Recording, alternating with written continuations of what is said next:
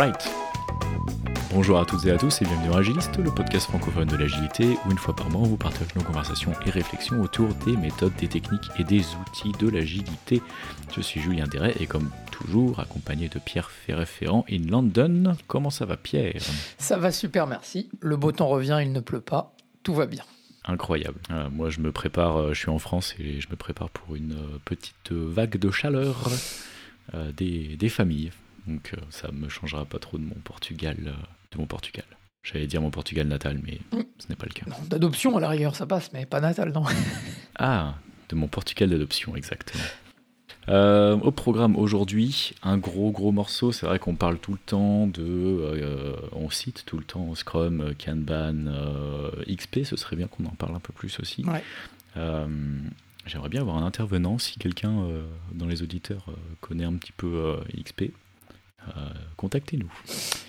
Euh, mais aujourd'hui, on va parler un peu de Kanban. Et même pas qu'un peu, on va essayer de décrire un peu la, méthode, ce qu'on aime dedans, et puis aussi quelle application on en fait. Euh, on vous partagera nos outils euh, de l'épisode, mais pour commencer comme à l'accoutumée, on va parler du principe agile du mois. C'est l'avant-dernier principe agile de la liste. Donc c'est incroyable, mais on va bientôt pouvoir boucler et recommencer. C'est ça, qu'est-ce qu'on prendra après? mais, et eh oui, euh, c'est la question. Mais, euh, mais du coup, avant stop starting, start finishing, il faut qu'on finisse cette liste. Donc, le principe agile de ce mois, c'est le suivant. Accroche-toi à ton siège, les meilleures architectures, spécifications et conceptions émergent d'équipes auto-organisées. Alors, est-ce que tu peux nous partager qu'est-ce que ça t'inspire et surtout quelle pratique tu en fais ou pas c'est ça. Alors, tout de suite, il y en a, il y a une quote, hein, une euh, citation qui est assez célèbre de, Steve Jobs, euh, qui me revient toujours en tête avec ce principe-là. Donc, it doesn't make sense to hire smart people and tell them what to do. We are smart people so they can tell us what to do. Euh, donc, on ne recrute, ça n'a pas de sens, ça ne fait pas sens de enfin d'embaucher des personnes intelligentes et de leur dire quoi faire. Euh, nous, donc sous-entendu Apple, euh, nous embauchons des gens euh, intelligents et de manière à ce qu'ils nous disent quoi faire. C'est un peu l'idée. Enfin souvent, c'est moi ça fait vraiment écho. alors juste un caveat là-dessus parce que c'est vrai qu'elle est très souvent reprise cette cette quote là. je trouve que c'est très vrai, mais pas pour les jeunes développeurs. Enfin ça c'est vrai pour n'importe quel type de poste. c'est vrai quand on a déjà de l'expérience passée. je trouve que c'est pas du tout vrai pour les juniors, indépendamment s'ils sont développeurs ou pas. Euh, il faut toujours avoir d'abord des gens qui nous montrent comment faire, euh, même si oui, on peut apprendre beaucoup par soi-même et tout ça. Il n'y a pas à chier si on n'est pas à côté de quelqu'un qui l'a fait pendant 10, 15, 20 ans. Euh, on peut apprendre sur le papier, sur les bouquins, les bonnes choses à faire ou pas. On va toujours merder un moment. Donc je pense que c'est vrai, mais uniquement des personnes qui ont déjà de la bouteille et de l'expérience et, surtout de la connaissance, mais enfin pas justement pas de la connaissance, mais de l'expertise. C'est-à-dire ils ont mis en place, ils ont fait quelque chose, ils n'ont pas juste appris à le faire. C'est hyper important juste ce point-là. Euh, sinon, je suis complètement d'accord avec ce principe et je pense que Steve Jobs serait d'accord aussi, euh, dans l'idée que voilà, si on a des gens intelligents, euh, la pire chose à faire, c'est de leur donner un cadre qui est trop restrictif, qui n'est pas créatif, donc exactement l'inverse de ce que le principe propose. et c'est surtout l'idée de auto-organiser. On ne dit pas qu'il faut juste mettre des gens ensemble dans une pièce et les laisser se débrouiller. c'est l'idée qu'ils soient auto-organisé. Donc on attend toujours un niveau d'organisation. Euh, l'idée c'est pas juste mettez 50 ingénieurs dans une pièce et vous allez avoir le meilleur logiciel qui existe. C'est pas vrai. Il faut leur donner un minimum de cadre, euh, un minimum de structure, mais il faut les laisser s'auto-organiser. Donc euh, c'est important et justement c'est là où on va parler de Kanban aujourd'hui, mais par exemple le fait de dire à une équipe voilà on veut que vous utilisiez Kanban en expliquant pourquoi. Et là, on les laisse faire leur sauce en leur donnant en fait les règles du jeu. C'est un peu l'idée. c'est exactement comme ça que moi je, je lis ce principe-là. Euh, c'est aussi l'idée de donner l'ownership et de se dire ce que je construis, c'est à moi de m'en occuper demain, mais aussi à moi de m'en occuper dans dix ans. Euh, le problème, justement, quand les gens n'ont pas l'ownership et qui sont pas auto-organisés, ils ont souvent, ils n'ont pas ce sentiment que c'est leur bébé, c'est leur, euh, c'est à eux. dans l'idée où on va leur dire bon bah fais ça, il va dire ok, je le fais. On a l'exemple parfait avec par exemple les entreprises qui décident de faire appel à une entreprise externe pour construire un site internet et qui ne prennent pas en compte, par exemple pas en interne c'est-à-dire que oui, vous allez avoir le site exactement comme vous l'avez demandé. Par contre, les ingénieurs derrière, ils savent que c'est pas eux qui vont continuer le projet. Et c'est le pire d'ailleurs, quand ils savent d'avance que ce sera pas eux, là, c'est la pire code base que vous allez récupérer, que vous allez acheter. Euh, justement, déjà, petit conseil, ne jamais, jamais dire d'avance qu'on ne reposera pas avec eux, parce que justement, ça leur laissera le doute et ils diront peut-être on va se faire une faveur pour plus tard. Mais en tout cas, voilà, donc c'est vrai aussi dans ce cas-là. Euh, quand on a des gens qui sont auto-organisés et qu'on leur laisse faire quelque chose, ils savent que c'est à eux et que là, ils décident de le faire, mais aussi que demain et dans dix ans, ce sera toujours à eux de s'en occuper. Donc, euh, donc voilà. Donc pour moi, c'est hyper important l'auto-organisation parce que c'est pas tant l'auto-organisation en soi. Pour moi, c'est surtout derrière l'ownership, le fait de dire ça, c'est à moi, c'est mon problème. Et donc dans ces cas-là, on sait que quand on est donc, enfin voilà, si on gère ces personnes-là, on sait qu'on n'a pas besoin de s'en occuper parce que eux s'en occupent déjà. Et il n'y a même pas besoin de le dire, en fait, c'est un accord tacite de par le fait de leur dire c'est votre décision, votre projet, donc c'est votre responsabilité. Et ça, découle de soi, il n'y a même pas besoin souvent de le dire, parce que l'équipe, en fait, aura le sentiment, sans qu'on ait besoin de leur dire explicitement, alors là, c'est à vous. Non, non, ils l'ont fait, donc ils savent que ça va de s'en occuper. Donc voilà, c'est un peu long, un peu autour, mais alors évidemment, bon, les meilleures architectures, spécifications et conceptions, euh, et, même on peut rajouter beaucoup, beaucoup, beaucoup d'autres choses derrière, mais c'est vraiment pour moi le plus important, c'est les équipes auto-organisées pour les, exemples et les principes que j'ai donnés. Ton côté, Julien, qu'est-ce que ça t'évoque du coup, ce principe-là? et donc c'est quelque chose que vous faites à GetGround du coup, c'est un principe que vous appliquez? Oui, ouais, c'est l'idée. Donc en fait, on a des lignes directrices. Euh, alors, on, la vérité, c'est quand même qu'on a donc trois équipes. Euh, les team leads, on est, on n'a pas énormément d'expérience. On a, on va dire, entre 2 et 5 ans en fonction des, team leads. Euh, donc du coup, on essaie quand même de donner des bonnes techniques entre nous. Et surtout, quand on voit qu'il y a une équipe qui prend une approche, on essaye d'être relativement, de faire relativement la même approche, de manière à ce qu'en fait, on fasse à peu près les mêmes choses. Et que s'il y a une équipe qui détecte quelque chose qui va pas du tout, elle puisse le remonter dans une équipe qu'on en parle avec les autres équipes. Et là on se dit ouais nous aussi on le sentait mais c'est vrai qu'on ne l'avait pas euh, matérialisé de la même manière mais on a le même problème. Donc du coup on s'aide entre nous euh, à résoudre les problèmes. En fait on va dire on fait un paquet euh, et parce que les équipes aussi sont faites de manière à ce qu'on ait une manière de travailler qui soit relativement la même on, va dire on a un niveau d'organisation, je dirais pas qu'on est complètement autonome, mais on a une part d'autonomie qui est au moins de l'ordre de 80% et 20% de voilà, il faut faire. C'est pour le coup, c'est quand même vachement proche. Euh, c'est pas, on va dire, une équipe, voilà, vous êtes une nouvelle équipe, décidez de votre méthode, décidez de vos métriques, décidez de vos deliveries, tout ça. On n'est pas à ce point-là. Là, on a toujours un cadre. J'imagine que quand on aura plus d'équipes et quand on, quand on continue d'agrandir, de grossir, on va arriver à un moment où on devra laisser plus de nos équipes en plus parce que les projets sûrement vont différer tout ça. Mais là, on essaie de garder en fait une approche qui est la même euh, pour les équipes et donc ça fait sens qu'on soit à peu près toujours euh, dans les mêmes manières de faire. Avec évidemment des différences d'équipe à équipe, mais, mais on essaie quand même de garder un tronc commun assez assez gros. Ouais, c'est important au moins de, garder une sorte au moins d'interface commune. Après l'implémentation à l'intérieur, bon, il y a on peut, chaque équipe peut décider un peu de ce qu'ils font et euh, peuvent prendre une certaine liberté, mais, euh, mais c'est important qu'au moins l'interface avec les autres équipes soit à peu près la même. Et après, l'idée d'avoir un certain standard aussi, euh, ça permet aussi bah, que quand il y a des gens qui vont d'une équipe à une autre, ils savent, euh, ils retrouvent un petit peu leur, bébé. Alors évidemment après, justement, chaque équipe va avoir des contraintes différentes, va avoir des technologies peut-être différentes, etc. Mais, euh, nous c'est pareil, on n'est pas totalement YOLO. Euh, mais, euh, mais c'est hyper important que, que, les gens, euh, que les gens puissent choisir comment ils s'organisent et puis surtout qu'ils qui, qui, qui zonent ce qu'ils ce font. Quoi. De, de responsabiliser les, les, équipes avec la liberté de choisir l'implémentation, la spécification, l'architecture. vient, vient aussi derrière le, la responsabilité. et, et donc, donc oui, la liberté de faire sa méthodologie, mais aussi la, composition d'une équipe. Tu vois, par exemple, c'est hyper important qu'une équipe puisse rencontrer, euh, si, on, si on embauche quelqu'un, si on a quelqu'un qui est dans le, circuit pour être embauché, euh, que tout ou partie de l'équipe le rencontre. C'est hyper important plutôt que de leur mettre quelqu'un dans les pattes euh, comme ça.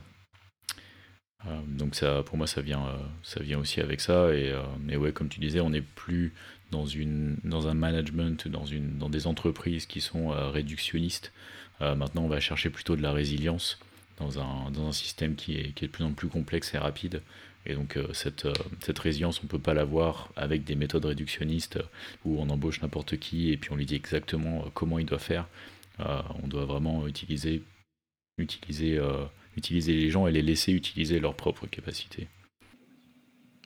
Bah, c'est un des trucs que bah, moi j'avais vu plusieurs fois en stage et c'est quelque chose que je voulais vraiment pas avoir dans les boîtes où je travaillerais plus tard. C'était l'idée où il y avait en fait ce que j'appelais le cercle des grands pontes, qui était du coup tous les grands seniors, euh, pas pas seniors, seniors, euh, qui du coup s'enfermaient dans une pièce pendant 4 euh, jours, déblatéraient des diagrammes de partout de l'architecture et tout ça, sortaient de la pièce le vendredi, disaient voilà on fait ça. Et du coup tu sais oui mais on peut discuter. Non non non non, on a pris les décisions, tout comme ça, vous faites juste l'implémentation. Et du coup quand c'est le cas, t'as vraiment pas d'ownership, tu sens pas du tout que c'est ton bébé, tu sens juste que oui, ta ligne de code elle est à toi, mais au final, quand tu décides pas de l'implémentation, et donc là on parlait l'architecture et spécification et même conception, euh, même quand tu as une équipe où tu sais que tu as travaillé dessus après, mais que les décisions sont prises à un niveau plus haut, ou du moins la décision n'est pas collégiale, où les gens ne sont même pas consultés, euh, dans ces cas-là, l'ownership de l'équipe va être le plus bas, du moins pour les personnes qui n'ont pas participé à la conception. Donc, euh, ouais c'est très clairement quelque chose que je voulais éviter moi personnellement en tant que développeur, et c'est encore plus quelque chose que je veux éviter à mes développeurs en tant que manager. Donc, euh, Ouais, c'est le cycle en V du cycle en V, quoi. Mais, euh, mais tu vois, c'est ce que j'ai appris euh, à l'IUT. Hein.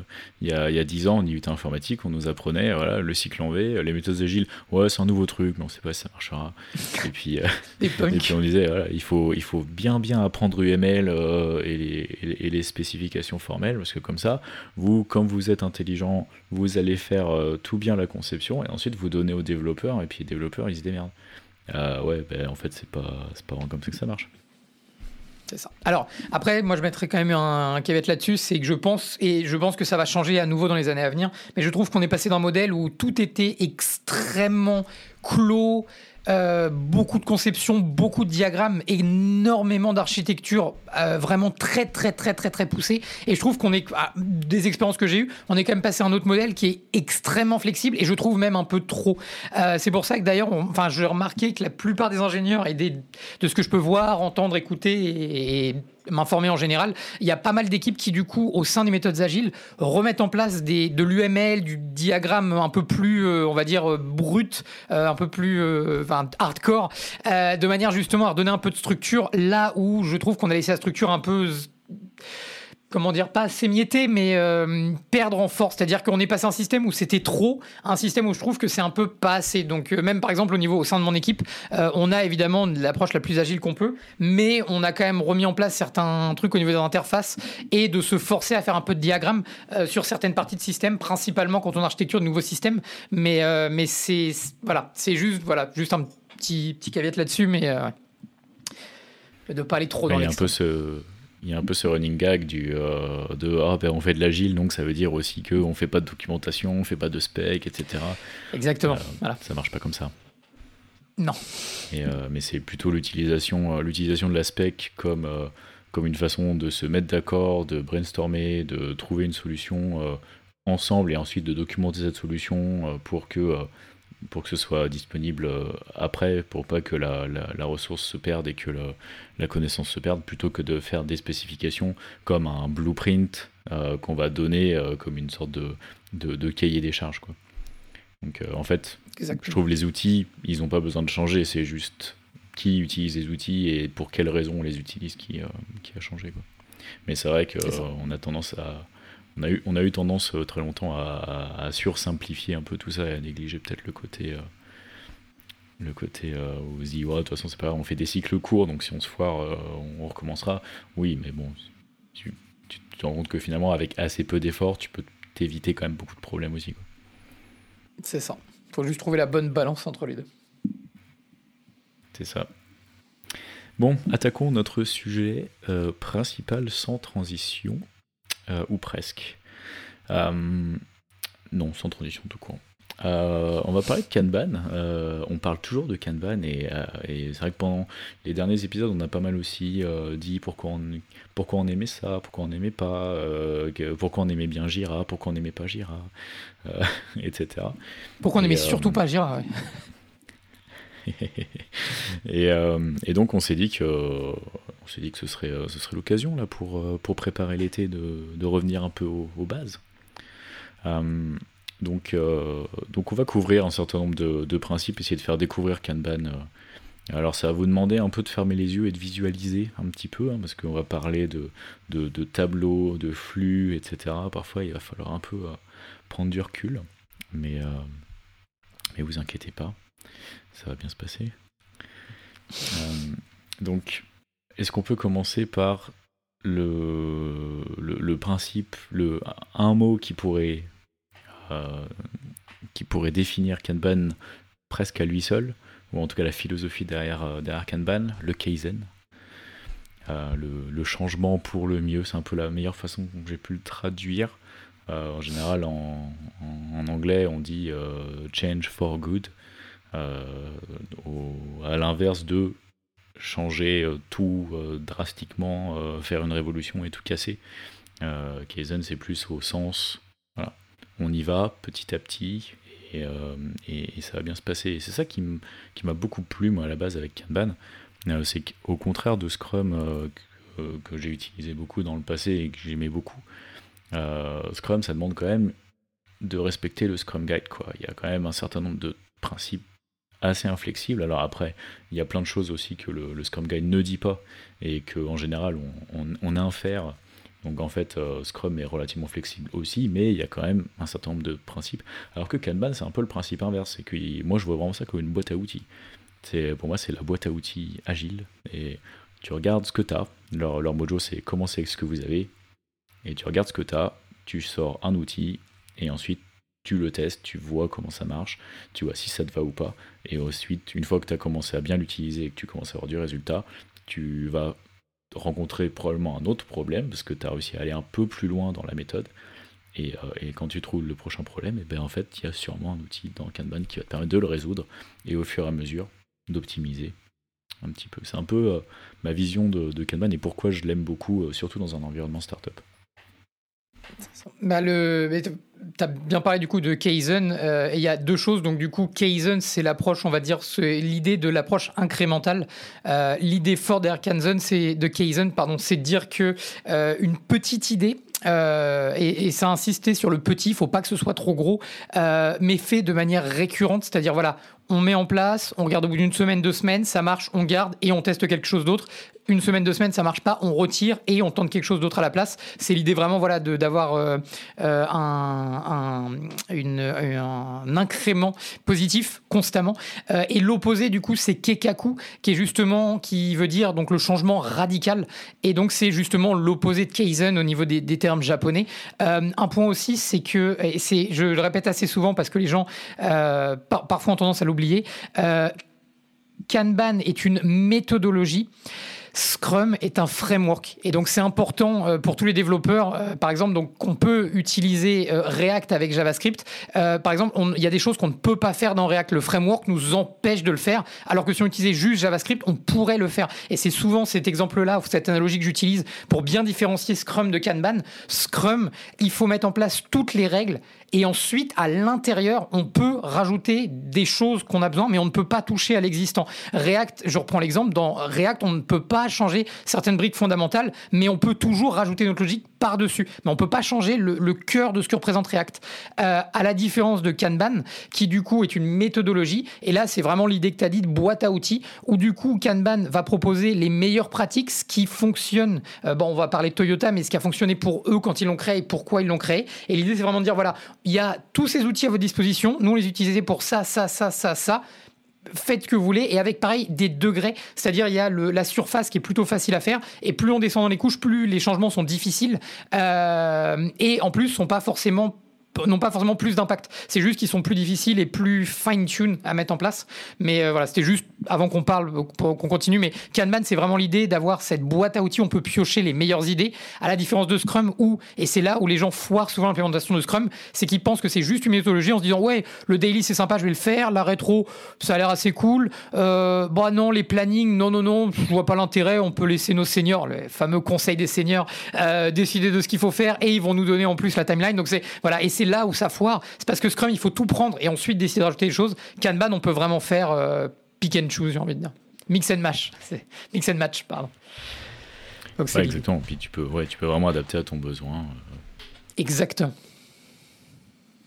C'est aussi pour ça que on, c'est juste pour finir là-dessus. C'est aussi pour ça que beaucoup de gens euh, trouvent que par exemple Kanban c'est plus facile euh, à mettre en place. Moi je ne trouve pas justement, et c'est les plupart des personnes qui ont de l'expérience dedans vous diront l'inverse. Scrum c'est beaucoup plus facile parce que Scrum il y a les règles du jeu, vous les appliquez Et ensuite, vous pouvez faire des choses. Mais le, le, le, scope, le framework est très dirige, insiste sur certains points clés à mettre en place. Kanban, c'est vraiment genre, faites ce que vous voulez, mais voilà les idées. Et donc, je trouve beaucoup plus difficile à mettre en place puisqu'il faut matérialiser les idées proposées, à différence de Scrum qui donne vraiment un how-to euh, étape par étape de comment mettre en place Scrum. Donc, euh, alors, on va, avant de, commencer à parler de, l'historique et, de, de, Toyota, euh, on va, j'ai bien envie qu'on qu'on crève un abcès euh, tout de suite.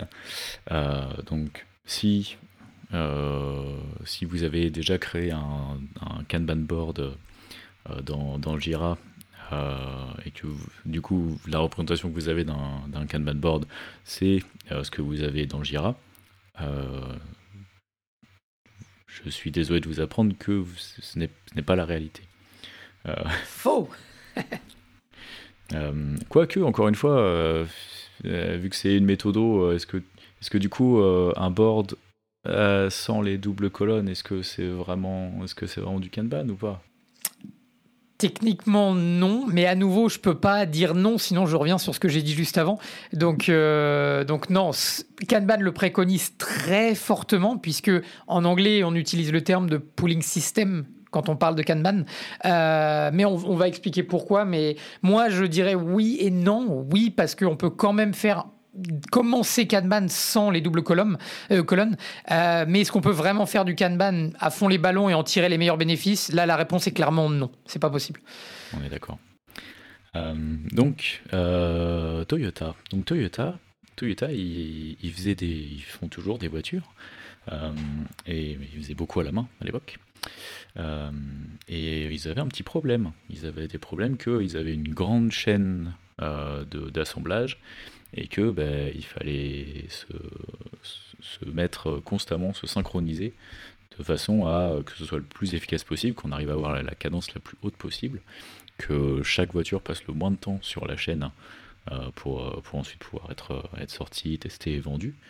Euh, et ils se sont dit, comment est-ce qu'on pourrait faire pour optimiser tout ça Parce que finalement, le, problème de la chaîne, euh, d'assemblage, c'est euh, finalement, euh, finalement ça. Quoi. Enfin, les, grandes métriques, on, y reviendra, mais les grandes métriques qu'on regarde, c'est quelle est, mon, quelle est ma vélocité, combien de, combien de voitures je peux sortir par heure et combien de temps chaque voiture va passer sur, sur la ligne. Et de là, une fois qu'on a ces métriques-là, on peut se demander est-ce que ça vaut le coup de dupliquer telle ou telle, telle ou telle ligne ou telle ou telle étape, etc. Et au Toyota, ils ont, ils ont commencé à un peu réfléchir à tout ça. ils ont mis en place un système de cartes. Euh, système de cartes, donc euh, on, appelle des, on appelle ça des signal cards en, anglais. Je vais, du coup, j'ai réussi à traduire un petit peu dans mon conducteur. Alors, ça va pas forcément être les meilleures traductions, mais bon, euh, vous m'excuserez. Euh, mais du coup, ils ont créé des cartes de signal et des cartes de signal qui permettent justement de signaler. C'est là qu'on commence à arriver sur le pooling system finalement. Euh, doucement mais sûrement, c'est un peu la, première partie. C'est que du coup, pour, résumer l'idée, l'idée globale, on appelle, on, dit de Kanban que c'est un pooling system, donc un système qui se tire, un système de tirage, qui pour lequel en fait on va jamais pousser une tâche à la personne d'après ou à l'équipe d'après ou à l'atelier d'après, à l'étape de conception euh, suivante. On va jamais lui pousser des trucs, on va juste signaler que c'est prêt et que ensuite eux à leur convenance, l'équipe d'après, le, peu importe l'étape d'après, va pouvoir se saisir du travail, l'effectuer et à son tour envoyer un signal pour dire à l'étape d'après c'est prêt. Euh, à la différence de. Et du coup, c'est pour ça que c'est quelque chose qu'on n'a pas avec un Kanban board euh, bête et méchant, genre euh, to do, doing done. C'est que, ben, en fait, voilà, ça, ça pousse. quoi, to do, doing done, au final, je poule quand je veux du to do, je le fais et ensuite je le pose, c'est terminé. Mais dès qu'il y a plus d'étapes, si vos développeurs, c'est eux qui mettent dans la colonne QA, ben, du coup, ils, ils imposent au QA de prendre du travail, même s'ils sont déjà débordés. Euh, bref, ça part un peu dans les graviers, mais en gros, tout part de la carte. Donc ils n'avaient pas de système automatisé, ils avaient un système de carte. Et donc pour prendre un exemple concret de, Toyota, euh, on va prendre, j'aime bien prendre l'exemple des pare-chocs parce que c'est un que, je sais pas, qui est assez, classique. Euh, voilà, il y a une personne qui va être sur la ligne d'assemblage. il a une pile de N par choc à côté de lui, et il va les prendre un par un et les monter sur la voiture. Et ensuite, les voitures défilent et il les monte un par un. Et dans cette pile, vers la fin de la pile, mettons à l'avant-dernier pare-choc, peu importe, il va y avoir une carte. Sur cette carte, il va y avoir un numéro, il va y avoir une heure de début, il va y avoir tout un tas de trucs, de données, mais lui, à la limite, il s'en fout de ce qu'il y a marqué dessus. Euh, quand il voit ce ticket, il le prend, il le lève, il le met sur euh, une machine, euh, peu importe, il le met en évidence. Et il y a une personne, la personne d'avant, qui va voir ce, ticket, et pour lui, ça va être le signal. Ça va être le signal que on a bientôt plus de pare-choc et il faut ramener une nouvelle pile, s'il vous plaît. à ce moment-là, la personne va pouvoir ramener la pile juste au moment où la personne ou l'autre a fini sa pile de pare-choc, et c'est reparti. Et du coup, la personne qui a s'est saisie de ce ticket va pouvoir l'emmener avec lui et va pouvoir ensuite aller voir peut-être euh, la personne qui gère le stock de piles de pare-choc, parce que peut-être que eux ils sont à la fin, etc. etc. Donc c'est une façon euh, d'optimiser, d'avoir vraiment comme ça une, boucle de feedback euh, très, très riche. En fait, à chaque fois qu'il y a un échange, il y a un feedback et ça permet de remonter la chaîne. Donc ça permet en fait au début du, flux, à la source, de s'adapter en fonction de la demande qui est, euh, est, au, niveau de la, consommation. Si on parle de, de, source et déviée en, en, système réactif, je vais prendre un peu cette, cette analogie-là. On a la source tout au début et l'évier tout en bas. Euh, ben, du coup, c'est toujours la source qui va s'adapter à la capacité euh, de, de l'évier pour pas que ça déborde. Donc, euh, voilà l'idée en gros qui a été développée par Toyota et du coup il y a tout un système. Évidemment une fois qu'on a ce système là qui fonctionne, euh, une fois qu'on commence à regarder un peu les heures de début et de fin qui sont marquées sur chaque ticket, on va pouvoir se rendre compte euh, quand on a des problèmes, là on a des, des, des coulots d'étranglement et donc ensuite on va pouvoir commencer à optimiser. Tout un système tout un ensemble de principes là-dessus. Est-ce que c'est à peu près. Euh, Ça me semble plutôt bon, oui. Il euh, faut aussi savoir, du coup, un truc qui est très intéressant, et c'est là où justement Kanban, c'est aussi l'idée d'avoir des cycles dans le cycle. Euh, le cycle, donc on va en reparler après, mais c'est ce qu'on appelle le value stream. donc si on prend le value stream de Toyota, c'est j'ai besoin de la voiture, la voiture est prête. Littéralement, on peut l'embarquer dans la concession et la vendre ou directement livrer chez le client. Enfin, pas à l'époque, mais maintenant. Euh, l'idée aussi, c'est d'avoir que ce qu'on vient d'expliquer pour les pare-chocs, Toyota le voulait pour les voitures. C'est-à-dire qu'en fait, Toyota avait aussi un problème où, comme d'autres constructeurs automobiles, en fait, ils avaient des voitures qui devaient brader parce qu'ils en avaient trop produit par rapport à la demande. Ils ont aussi eu le problème inverse où ils ont eu du coup des pénuries de modèles qui marchaient très bien et ils n'avaient pas du coup ce système puisqu'en fait, de le moment où, mettons par exemple, euh, une voiture se vendait correctement, euh, il y avait une perte de vente, un nouveau modèle était disponible, on commençait à l'assembler sur la chaîne et on se rendait compte que le modèle, six mois plus tard, prenait un essor de malade. Euh, c'était aussi trop tard. Parce qu'en fait, la, la, chaîne de production produisait les nouveaux modèles, plus le modèle qui se vendait. Donc ils se trouvaient en pénurie de modèles qu'ils auraient pu vendre et qu'en plus, qu'ils avaient bien produit déjà, donc les marges devenaient de plus en plus intéressantes, mais ils étaient déjà sur un nouveau modèle. Donc du coup, il y avait aussi cette idée chez Toyota de rationaliser euh, la production des usines par rapport à la demande du marché. Et donc ça se faisait exactement de la même manière que la personne sur la chaîne qui demandait à être approvisionnée en pare-choc parce qu'ils en avaient plus et ils savaient qu'ils allaient devoir continuer à assembler des voitures. La même chose se passait dans les usines. Les usines annonçaient que leur stock, enfin qu'ils allaient bientôt arrêter de produire la voiture et à ce moment-là, ils vérifiaient dans leur concession s'ils avaient besoin de la demande continuer, descendre ou augmenter, et en conséquence, ils ajustaient leur chaîne de production. Donc voilà, pour faire un aparté aussi là-dessus. Donc c'était au niveau micro de l'atelier des pare-chocs, mais aussi à, niveau macro des usines et même de toute la chaîne de production de tout Toyota Japon ou même euh, niveau mondial euh, pour leurs voitures. Exactement, c'est quelque chose qui est très séduisant avec, euh, avec Kanban, c'est qu'effectivement, euh, avec Kanban, on n'est pas limité à un seul tableau, un seul board. Euh, mais surtout, tous ces boards sont interconnectés et, peuvent, euh, peuvent, être, peuvent s'interconnecter dans le sens où on peut avoir deux, équipes qui ont chacun leur board et la fin d'un board euh, d'une équipe et le début de l'autre. mais on peut aussi avoir des vues à, différents, à différents niveaux de, zoom où finalement une, une colonne pour une équipe, je sais pas, pour, le, les, pour les managers d'une usine pour eux, quand une voiture est en production, ça peut être une seule colonne, euh, parce que avant, elle est, euh, je sais pas, il y, a de la demande. avant, avant, elle va être demandée, ensuite elle va être testée, ensuite elle, va être livrée peut-être.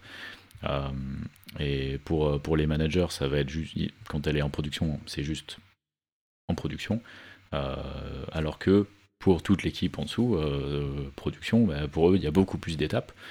donc eux, ils vont avoir un board qui représente toutes ces étapes complexes. Ça permet à chaque personne de visualiser les informations dont il a besoin. et c'est quelque chose que j'ai trouvé, trouvé moi très, intéressant. Alors après, justement, encore une fois, Kanban permet ça. Vous pouvez kanbaniser toute votre entreprise, mais vous pouvez aussi commencer par juste une équipe, par juste une étape de la conception euh, d'une seule équipe. Euh, et ensuite, doucement mais sûrement, si ça prend et s'il y a des bons résultats et si la méthode euh, plaît, etc. ensuite, c'est des choses qui peuvent être étendues à n'importe quelle équipe. En plus, ça, on ne parle pas forcément que d'ingénierie. Hein. Ça peut être, l'équipe produit, ça peut être l'équipe de vente, ça peut être vraiment tout.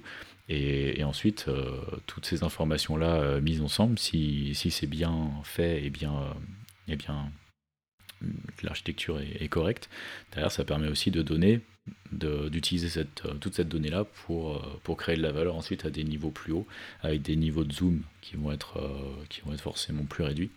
Mais ça va donner de la visibilité à tout le monde sans qu'ils aient, aient besoin de, savoir exactement où en est chaque, euh, produit ou chaque feature ou chaque fonctionnalité, euh, à, chaque, à quelle étape de conception euh, ça, est, mais au moins ils peuvent peut-être savoir où ça en est, si on en est au début ou à la fin, ou dans quelle équipe c'est, etc.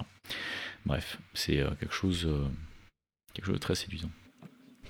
Et l'idée aussi, euh, comme tu viens de le dire, c'est que là où Scrum est pour le coup vraiment euh, un framework adapté pour le développement de logiciels informatiques, Kanban est plutôt agnostique puisque c'est plus une manière de gérer euh, un stock. Et donc là, dans l'exemple, on parle quand même de Toyota qui a inventé cette méthodologie qui est maintenant utilisée principalement, je dirais, enfin là, où je l'ai vu le plus utilisé, c'est dans euh, l'ingénierie.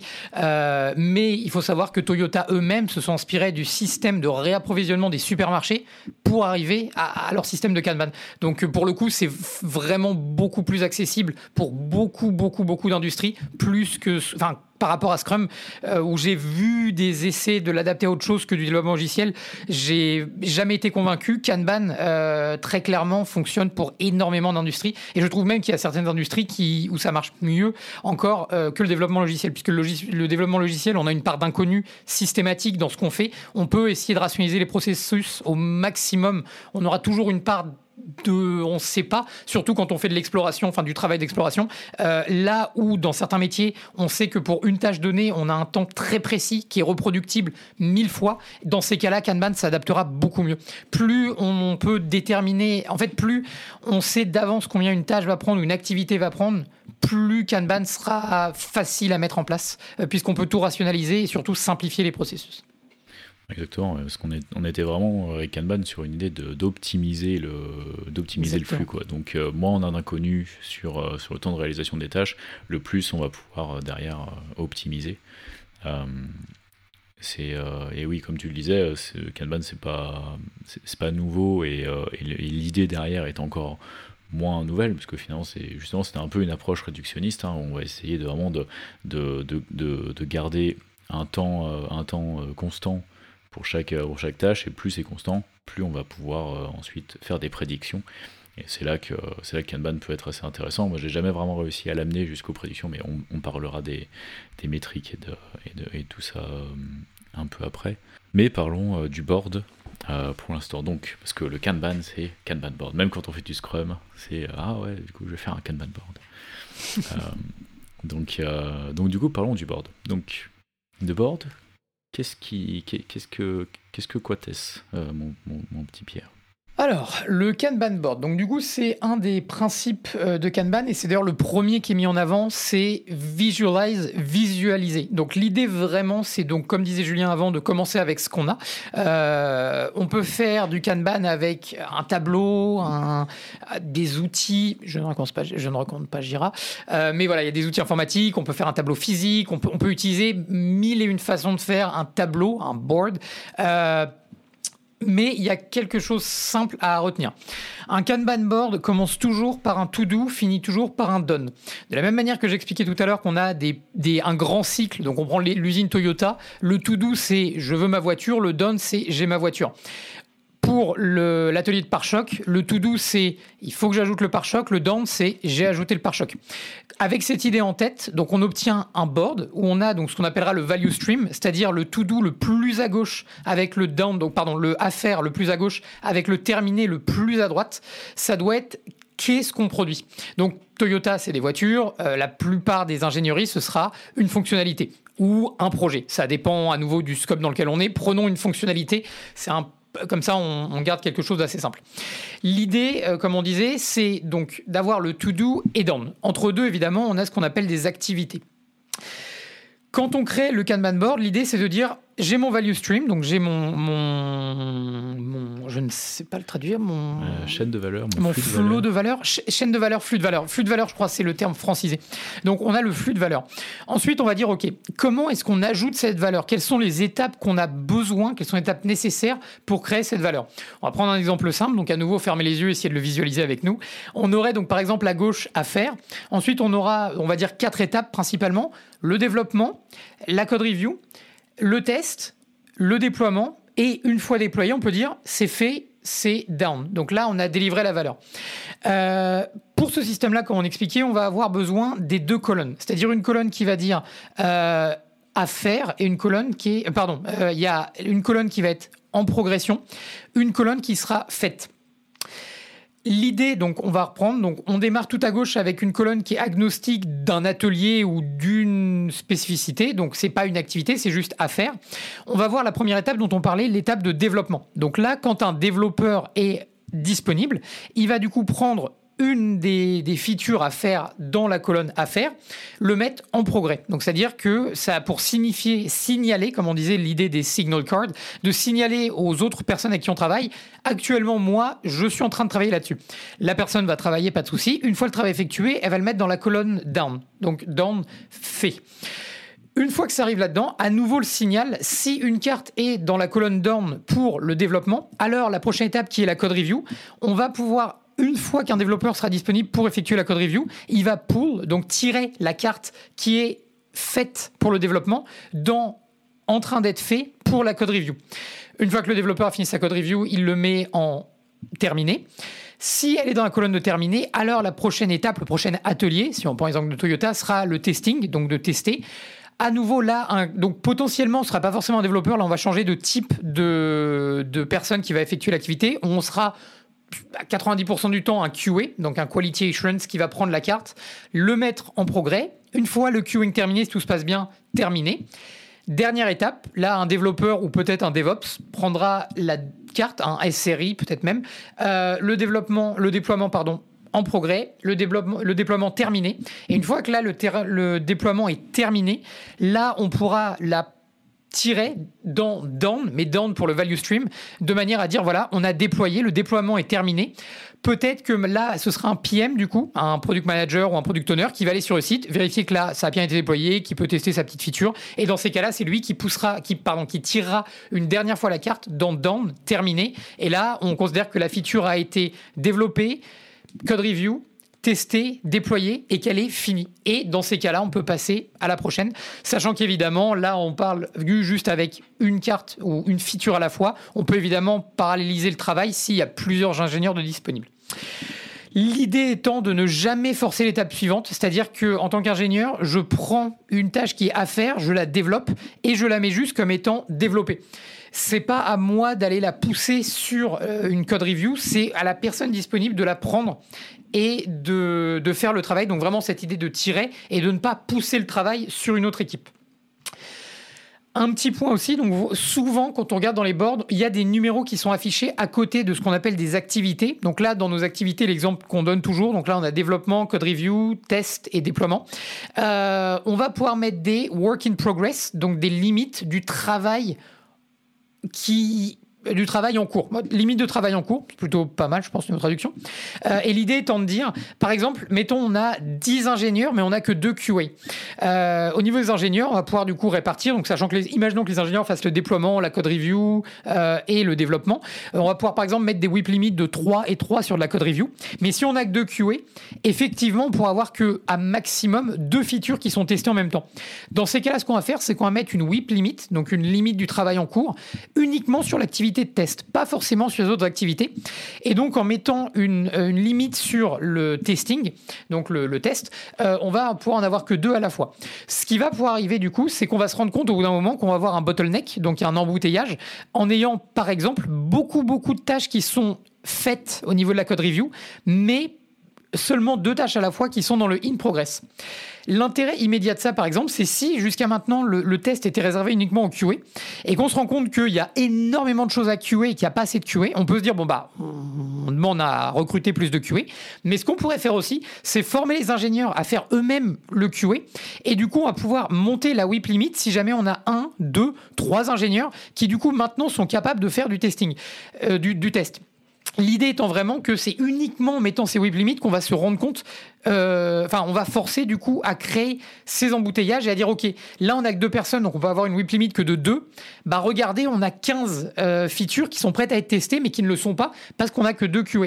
Et donc l'idée, c'est en visualisant ces colonnes qui du coup vont commencer ou va commencer à s'entasser le travail, on va se dire ok, là on va pouvoir regarder et essayer de mettre en place quelque chose pour fluidifier le travail, puisqu'en plus, ce qui risque d'arriver de facto, c'est qu'on aura énormément de travail de disponible pour le test, mais que au niveau du déploiement, on on aura généralement très peu de travail de disponible. Donc dans ces cas-là, l'idée va être de, OK, comment est-ce que je remets en place mes effectifs de manière à fluidifier le travail? Voilà, je pense que c'était juste pour les WIP pour vraiment introduire, mais euh, c'est un des concepts qui est déjà plus avancé. Donc l'idée, c'est vraiment de dire, on a une value stream, on sait comment produire, la, on, veut produire telle valeur, ok. Quelles sont les activités à mettre en place pour produire de la valeur, ok. On met en place les doubles colonnes de manière à ne jamais pousser de travail sur une équipe ou une activité, mais de justement pouvoir la tirer vers nous. Et on peut même aller jusqu'à mettre en place des whip limits de manière à limiter combien de tâches ou de cartes. Donc là, on parle de, normalement de work item, donc de pièces de travail qui peuvent être faites en même temps en parallèle et donc de bloquer, fait de limiter souvent par rapport au nombre de personnes disponibles euh, et de pouvoir mettre en évidence là où on a des, bouchons. Effectivement, donc c'est c'est très bien. Je vais je vais euh, je vais je vais je vais essayer de, de refaire une boucle euh, pour pour être sûr parce que c'est vraiment si vous devez retenir quelque chose, c'est ça. Après, le reste, c'est des détails, c'est d'autres trucs, c'est pour aller un peu plus loin, etc. Mais, mais le, le, Kanban board, faire un, beau Kanban board et comprendre le concept de, de pooling system et de, de, double colonne et de whip limit, c'est vraiment les, pour moi les trois concepts fondamentaux. Euh, donc, euh, donc on a vraiment les étapes de notre value stream, donc toutes les étapes dont j'ai besoin pour créer de la valeur, euh, pour que quand ma tâche arrive à la fin, il y ait effectivement une valeur qui a été créée pour l'utilisateur ou pour la personne qui est liée à ce, à ce value stream pour chaque étape, donc là en l'occurrence, on a, dans notre exemple, on a quatre étapes développement, euh, code review, testing et déploiement. Pour chacune de ces quatre étapes, il y aura deux colonnes. Donc chaque colonne est divisée en deux sous-colonnes, une qui est en progrès et une qui est terminée, de façon à ce que à chaque fois qu'une étape est faite, on peut signifier à tout le monde que cette étape est bien faite et qu'elle est prête à être prise par l'étape d'après. Euh, c'est important parce que, imaginons qu'on n'ait pas ces doubles colonnes. Quand j'ai quelque chose qui est en développement et que moi, en tant que développeur, j'ai terminé, qu'est-ce que je fais? Soit je le garde en développement, et du coup, personne ne sait que c'est terminé. Ou alors, je veux montrer à tout le monde que c'est terminé, du coup, je le mets en code review, mais peut-être que la code review n'a pas commencé. Et donc, du coup, tout le monde pense que c'est en train d'être euh, d'être traité en code review, alors que peut-être que pas du tout. Euh, donc en gros, c'est pour d'une première, part pour visualiser justement le, flow, comme tu disais, euh, le premier principe de Kanban.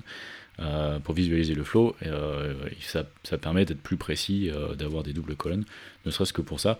Et ensuite, ça permet, d'un point de vue de, des métriques, ça permet aussi de calculer très rapidement, de savoir combien de temps un objet va passer à être idle, à ne pas bouger.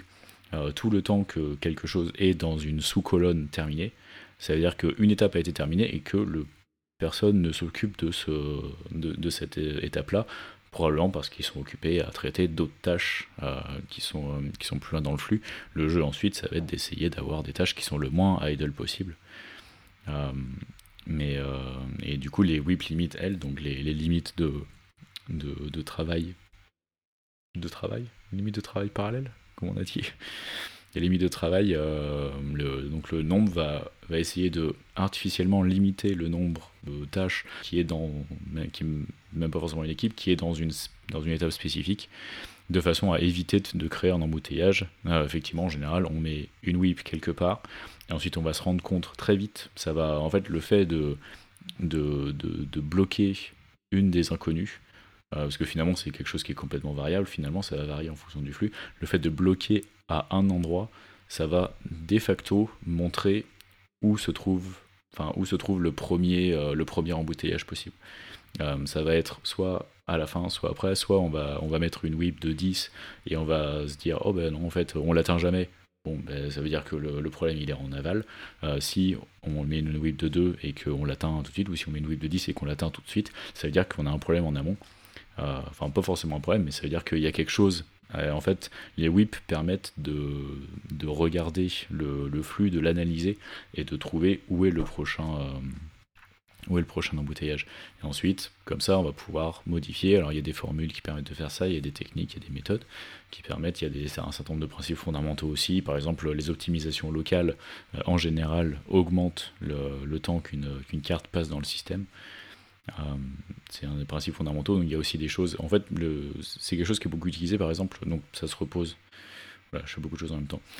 Tout ça se repose euh, sur la, loi de Little, euh, qui, est, qui a été inventée avant, avant Kanban. c'est quelque chose qui est pas mal utilisé, notamment pour, pour visualiser simplement. On peut penser au, au, fil, au fil de drive au McDo. Euh, les fils de drive au McDo, euh, on, peut, vite se demander Oh, mais attends, moi, ça fait 20 euh, minutes que j'attends, pourquoi est-ce qu'ils mettent pas plus de caisses? Mais, en fait, quand on met ça dans la loi de Little et qu'on visualise un petit peu avec les principes fondamentaux de, Kanban, on se rend compte que bah, en fait, le système, s'il est comme ça, c'est parce qu'il marche bien comme ça et que euh, si on rajouterait euh, si on rajoutait une caisse eh ben en fait ça mettrait le jus euh, en cuisine etc et il y aurait y aurait des problèmes. Après il y aurait une il y aurait une en fait ça, ça ferait une optimisation locale mais en fait ça, ça, ça complexifierait le flux. Bref je sais pas si c'est plus clair. Toujours est-il que un autre principe fondamental c'est le fameux stop starting start finishing que je répète je pense tous les jours au boulot mais ça finit par rentrer. Euh, mon PM, si, euh, si tu m'écoutes, euh, Dany, l'a cité l'autre jour, ça m'a fait beaucoup plaisir.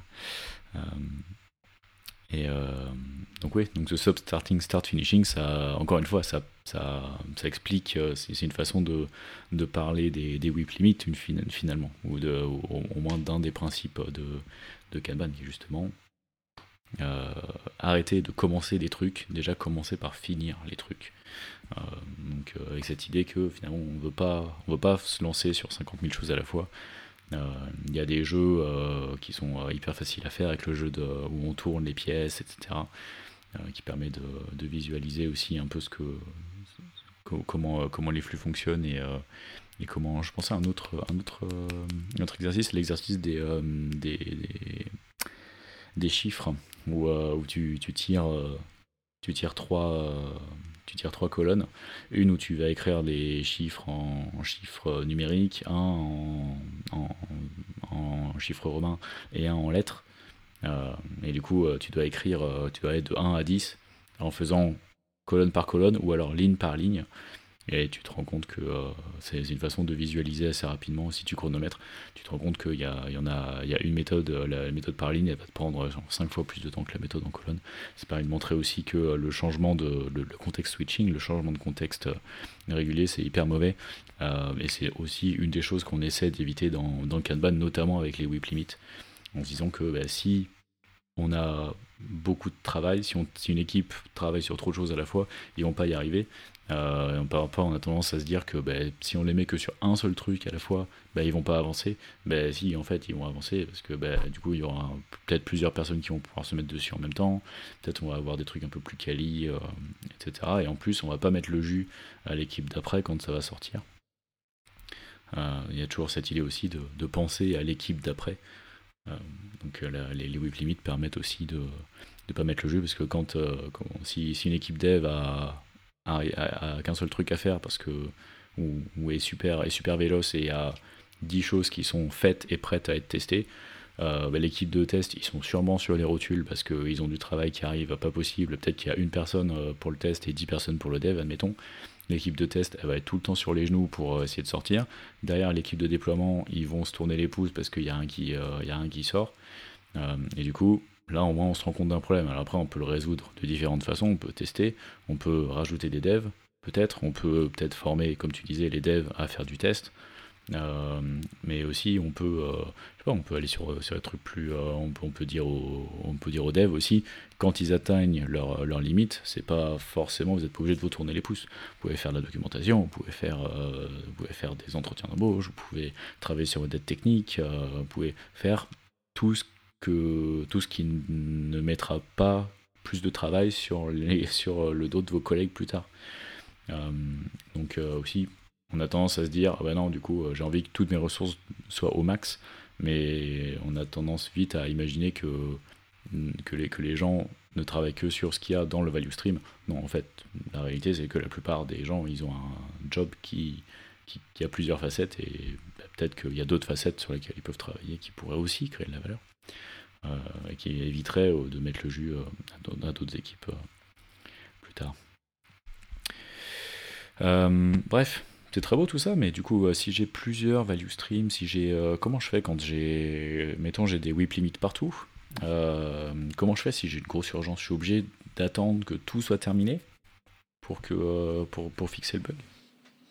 Malheureusement, oui. Et du coup, le business n'a plus de clients. Alors évidemment non. Donc c'est là où justement donc euh, Kanban euh, amène donc deux concepts. Donc il y a un concept de swim lane et il y a un concept, euh, enfin c'est le même du coup, c'est ce qu'on appelle les classes de services en français, class of services en anglais. Et donc, on va avoir euh, l'idée du coût de retard et aussi du coût des swimlanes. Donc, dans le cas, par exemple, que tu viens de donner, euh, on va en fait avoir donc l'idée. Alors, à nouveau, on va vous demander de visualiser. Euh, on parle donc d'un axe avec donc deux axes. dans l'abscisse, on a le, pardon. donc pour le x, on va parler donc du délai, donc du temps. Et pour le Y, on va parler du délai, mais là pour l'argent. Donc par exemple, dans l'exemple que tu viens de donner, si on a quelque chose qui est urgent, ça veut dire que le coût euh, d'attendre de le livrer va directement corréler par le prix que ça va nous coûter. Donc par exemple, s'il y a une feature dont on sait absolument euh, que nos utilisateurs en ont besoin, chaque jour qui passe où on n'a pas livré cette feature-là, on sait que c'est de l'argent qu'on rate. Donc dans ces cas-là, on va créer le, donc ce qu'on appelle le expedite, donc qui est urgent, urgent, je pense, oui, euh, urgent en français. L'idée, donc, ça va être de dire voilà, si on avait du travail en cours, mais que quelque chose d'urgent arrive, euh, on va essayer de continuer à pousser ce qui est en cours, mais on va essayer d'assigner des ressources de manière à ce que le plus rapidement possible, on puisse pousser ça. Et donc, on va pas utiliser, donc si on visualise donc à nouveau le tableau, donc là on avait parlé des colonnes, là maintenant on va parler au niveau des lignes. Donc au niveau des lignes jusqu'à maintenant, si on part du principe que tout doit aller en même temps, on va utiliser une seule ligne, c'est-à-dire le travail est normal. Euh, ce qui est le plus haut, c'est le plus important, ce qui est le plus bas, c'est le moins important. Je suis développeur, euh, voilà, je, suis disponible pour faire une code review. Euh, j'ai quatre tickets dans la colonne done, donc fait du développement. Je vais prendre la première carte et je vais faire la code review dessus. Maintenant, si je suis exactement dans le même cas où on a du travail dans la ligne normale, mais j'ai un seul ticket qui est dans la swim lane, donc la ligne de natation, ligne de nage. Alors en gros, quand vous allez à la piscine, il y a, des lignes qui sont mises en place pour que les personnes puissent nager euh, sans être bloquées et que bah, du coup les gens couloir, couloir de nage, c'est le terme exact. Et donc l'idée en fait, c'est que les gens ne se rendent pas dedans. Donc on va dire par exemple les cinq lignes. À... Donc quand vous, utilisez la ligne, vous mettez à gauche, vous allez dans un sens et vous revenez dans la même ligne mais à droite. Et du coup c'est pour le sens inverse. Donc ça c'est un peu l'idée d'avoir ces lignes là. Euh, c'est le même principe. Donc on va garder une ligne qui va être régulière, normale. Donc le boulot comme il vient. Et on va avoir une ligne spéciale qui va être la ligne à expédier, donc très urgent, ou urgent tout simplement. Et donc dans ces cas-là, si jamais, reprends mon exemple, je suis prêt à prendre une code review, j'ai six tickets en normal et j'ai un ticket dans la ligne urgent, je vais de facto prendre le travail donc en code review qui est dans la ligne urgente avant donc de prendre ce qui est dans le normal. Euh, évidemment, tout de suite, il y a un risque. Qu'est-ce qui se passe si tout est urgent? Eh ben, si tout est urgent, malheureusement, c'est là où on perd le bénéfice. C'est-à-dire, euh, c'est comme l'enfant qui crie au loup. À force de dire que tout est urgent, tout doit être fait pour demain, eh ben, on perd la notion de ce qui est réellement urgent euh, et on crée simplement ce qu'on appelle de la panique en fait. Donc du coup, l'idée c'est vraiment de dire on réserve cette ligne-là quand il y a vraiment quelque chose d'urgent. La plupart du temps, on peut très facilement imaginer des bugs en production euh, passeront très fortement par ces lignes-là. Si jamais on a euh, le système de login qui tombe, chaque minute passée où le système de login est down, c'est potentiellement des clients qui ne s'inscriront pas sur votre site, votre service, enfin voilà. Et donc évidemment directement le plus de temps, donc comme je reprenais l'exemple euh, tout à l'heure, le plus de temps qui passe sans que ce soit réglé, c'est un coût immédiat perdu au niveau des, des rentrées d'argent de l'entreprise. L'exemple aussi, donc un, autre exemple qu'on peut donner dans l'idée des swim lanes, c'est l'idée d'avoir quelque chose à date fixe. Donc par exemple, on parle de deadline. Euh, mettons, donc on va prendre l'exemple du Royaume-Uni. On sait qu'en 2024, euh, on va demander à toutes les personnes qui font leur euh, leur comment dire leur comptabilité de l'avoir de disponible de manière électronique. Nous aujourd'hui à GetGround, on propose un système de, de comptabilité. on sait qu'au 1er janvier 2024, si notre, enfin, pardon, au 1er avril 2024 au Royaume-Uni, particularité du pays, les années fiscales commencent au 1er avril et non pas au 1er janvier. Euh, dans ces cas-là, si au 1er avril 2024, on n'a pas mis en place ce système, on sait qu'il y a des clients qui ne voudront pas rester avec nous parce qu'on n'aura pas ce système-là. Dans ces cas-là, au niveau de la ligne, donc là tout à l'heure, c'était une ligne qui partait très haut très vite euh, parce qu'on avait un coût euh, de perdu au niveau de l'argent. Là, dans le cas d'une deadline fixe, on va avoir un coût qui est inexistant tant qu'on est dans la période où on n'a pas atteint la deadline, mais on sait que le jour où on atteint la deadline et qu'on n'a pas mis en place ce qu'il faut, alors immédiatement, on a un coût qui va être du jour au lendemain, qui va se mettre en place et qui, lui, par contre, va rester fixe, ne va pas devenir pire avec le temps techniquement un petit peu quand même parce qu'on sait que si on l'a pas, les utilisateurs existants vont partir et les nouveaux ne viendront pas, mais c'est moins grave qu'un problème en production qu'on a immédiatement. Euh, là, on sait que ça va venir. Donc l'idée, à nouveau, pour ces choses-là, c'est de le prévoir, de le visualiser dans le temps et de savoir que oui, on n'a pas besoin de s'en occuper cette semaine, mais il faut absolument que d'ici la fin de l'année, on ait réfléchi à comment on va le mettre en place, et il faut absolument qu'en 2023, on l'ait implémenté. Donc c'est vraiment cette idée-là, si à nouveau on parle de l'échéance au 1er avril 2024.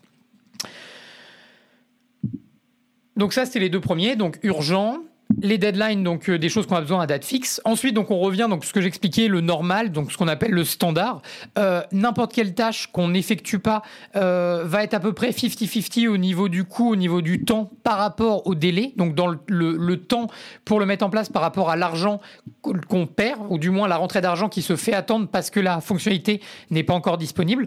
dans ces cas-là, on va simplement avoir une courbe qui va osciller soit au niveau du temps, soit au niveau du coût. mais on sait que chaque jour qui passe où la n'est pas disponible, c'est un coût qu'on n'a pas ou qu'on n'a pas encore. Là, on n'est pas, du coup, c'est pas en pic, en flèche, euh, comme pourrait l'être pour quelque chose qu'on a besoin urgemment. Euh, là, on va être sur quelque chose qui, plus le temps passe, euh, plus une feature a du temps à arriver, plus c'est de l'argent qu'on ne rentre pas immédiatement. Le dernier cas de figure, qui lui est le plus difficile, je pense, à matérialiser ou même à à sentir au niveau de la, catégorie des quatre classes of service qui est proposée de base par Kanban, c'est ce qu'on appelle l'intangible, donc l'intangible. En français, c'est correct, on peut le transcrire euh, immédiatement. C'est toutes ces choses qui ne sont pas matérialisées immédiatement, qui n'ont pas d'incidence immédiate au niveau du coût, qui peuvent traîner dans le temps, mais un jour ou l'autre vont devenir du coup urgents euh, parce que on les a pas pris en compte assez tôt. Typiquement, pour les ingénieurs, on parle de la dette technique. La dette technique n'a pas d'incidence immédiate. On peut vivre avec de la dette technique jusqu'au jour où on peut plus. Et donc, c'est cette idée où généralement on arrive, où on peut faire une feature, deux features, trois, cinq, dix features sur un service qui va bien. Mais la onzième, on va avoir un problème qu'on a laissé traîner pendant trop longtemps. Et à ce moment-là, on va avoir un coût immédiat qui va être exponentiel, puisque on va se retrouver du jour au lendemain une feature où les dix dernières features ont pris en moyenne, on va dire une semaine, deux semaines à mettre en place. Là, d'un coup, les ingénieurs vont venir en disant Bon, écoutez, il va nous falloir six semaines pour le mettre en place. Et là, d'un coup, on se dira Qu'est-ce qui s'est passé? Et donc, dans ces cas-là, c'est parce qu'on a mis de côté trop longtemps la tech debt, l'intangible, c'est-à-dire les choses qui ne matériellement ou dans la manière dont on mettait en place le travail, on ne l'a pas senti, on ne l'a pas vu, ou on a décidé de ne pas lui donner d'importance. Et le jour où on en aura besoin, alors là, on a une courbe qui part exponentielle, comme pour les problèmes urgents expedite, où là, on va avoir besoin très rapidement de sauter dessus. Euh, donc c'est pour ça que Kanban préconise d'avoir une swimlane où c'est les choses qu'on sait qu'on va devoir s'occuper, mais pas dans l'immédiat. À nouveau, il y a des techniques à mettre en place pour être sûr qu'on s'en occupe. Donc, par exemple, le système des 80%, 20%, où on, demande, par exemple, aux ingénieurs de prendre constamment du travail qui vient de la swimlane standard euh, cinq fois, et, et la sixième fois, on va leur demander de prendre un intangible, un intangible, euh, de manière à ce que on n'arrive jamais au cas critique qui est merde, on n'y a pas pensé, on n'a pas fait ce qu'il fallait avant et maintenant on doit payer le coup. Donc l'idée étant de trouver des solutions pour que vos équipes s'occupent de ces choses-là, même si personne ne pourra donner immédiatement de valeur dessus, puisque la valeur en fait n'arrivera que si ça se passe mal et que c'est pas pris en compte. Ouais, c'est là que c'est là que Kanban commence à devenir vraiment intéressant, je trouve. Euh, c'est qu'on on évolue plus dans un système à une seule dimension, on évolue, euh, on, évolue tout de suite maintenant à deux dimensions. Euh, donc on a, on a des value streams en plus qui donc des différents, les différentes streamlines ne sont pas forcément les mêmes value streams en plus. Hein. Ça peut, il peut y avoir des étapes avec ou sans. Vous pouvez décider, si vous le souhaitez, que les, les tâches urgentes ne soient pas testées.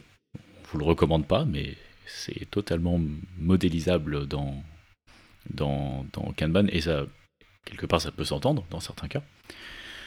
Euh, euh, et, oui, et du coup, les, intangibles, moi, c'est vraiment quelque chose qui m'avait, ça m'avait fait péter le cerveau à l'époque. Je me dis, putain, c'est génial quoi, pour, gérer sa, dette technique. Euh, on peut avoir des, whips sur les swim lanes aussi. et on peut avoir des minimums aussi. On parle souvent de maximum quand on parle de whip limit, mais on peut aussi avoir des whip limit minimum. avec, avec Pierre, à une époque, on, on, avait monté un value stream où justement il y avait les intangibles qui étaient à minimum 1. C'est-à-dire que quand quelqu'un termine une intangible, euh, et bien du coup, au prochain stand-up, on décide de laquelle on va prendre et de quelqu'un qui va travailler dessus. Euh, et euh, c'est une façon de, se forcer, encore une fois. Donc après, il y a un certain nombre de, choses qui s'appellent les policies en, Kanban, qui sont une espèce de d'accord sur lesquels on va se mettre. Alors ça va être bah, des definition of done, donc des, des, critères, euh, quasiment des checklists. J'aime bien travailler avec des checklists euh, qui veulent dire ok, ça c'est terminé, même quand, même quand une sous-colonne est terminée, ça c'est terminé, donc ça veut dire que ça.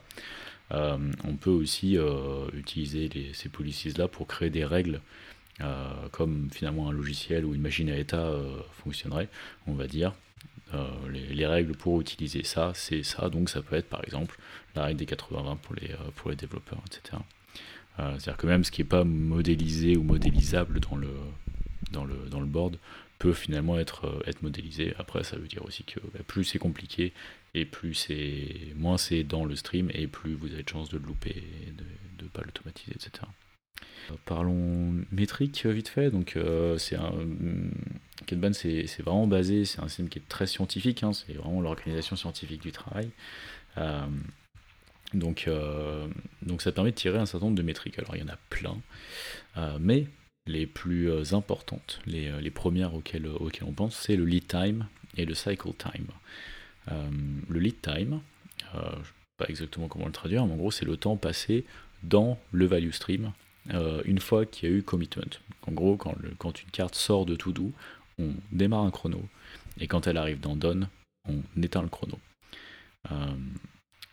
Et donc, on prend aussi en compte le temps qu'une carte a passé à ne pas avancer. Ensuite, on peut regarder le ratio du total de temps qu'elle a passé euh, en idle, donc dans une colonne euh, toute seule où, il ne se passe rien.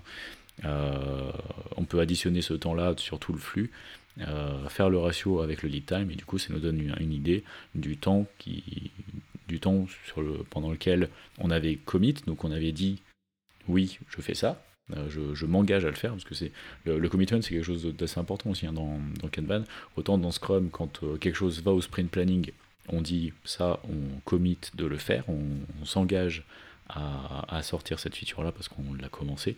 Euh, dans Kanban c'est pareil, mais c'est plus atomique. C'est pour chaque tâche.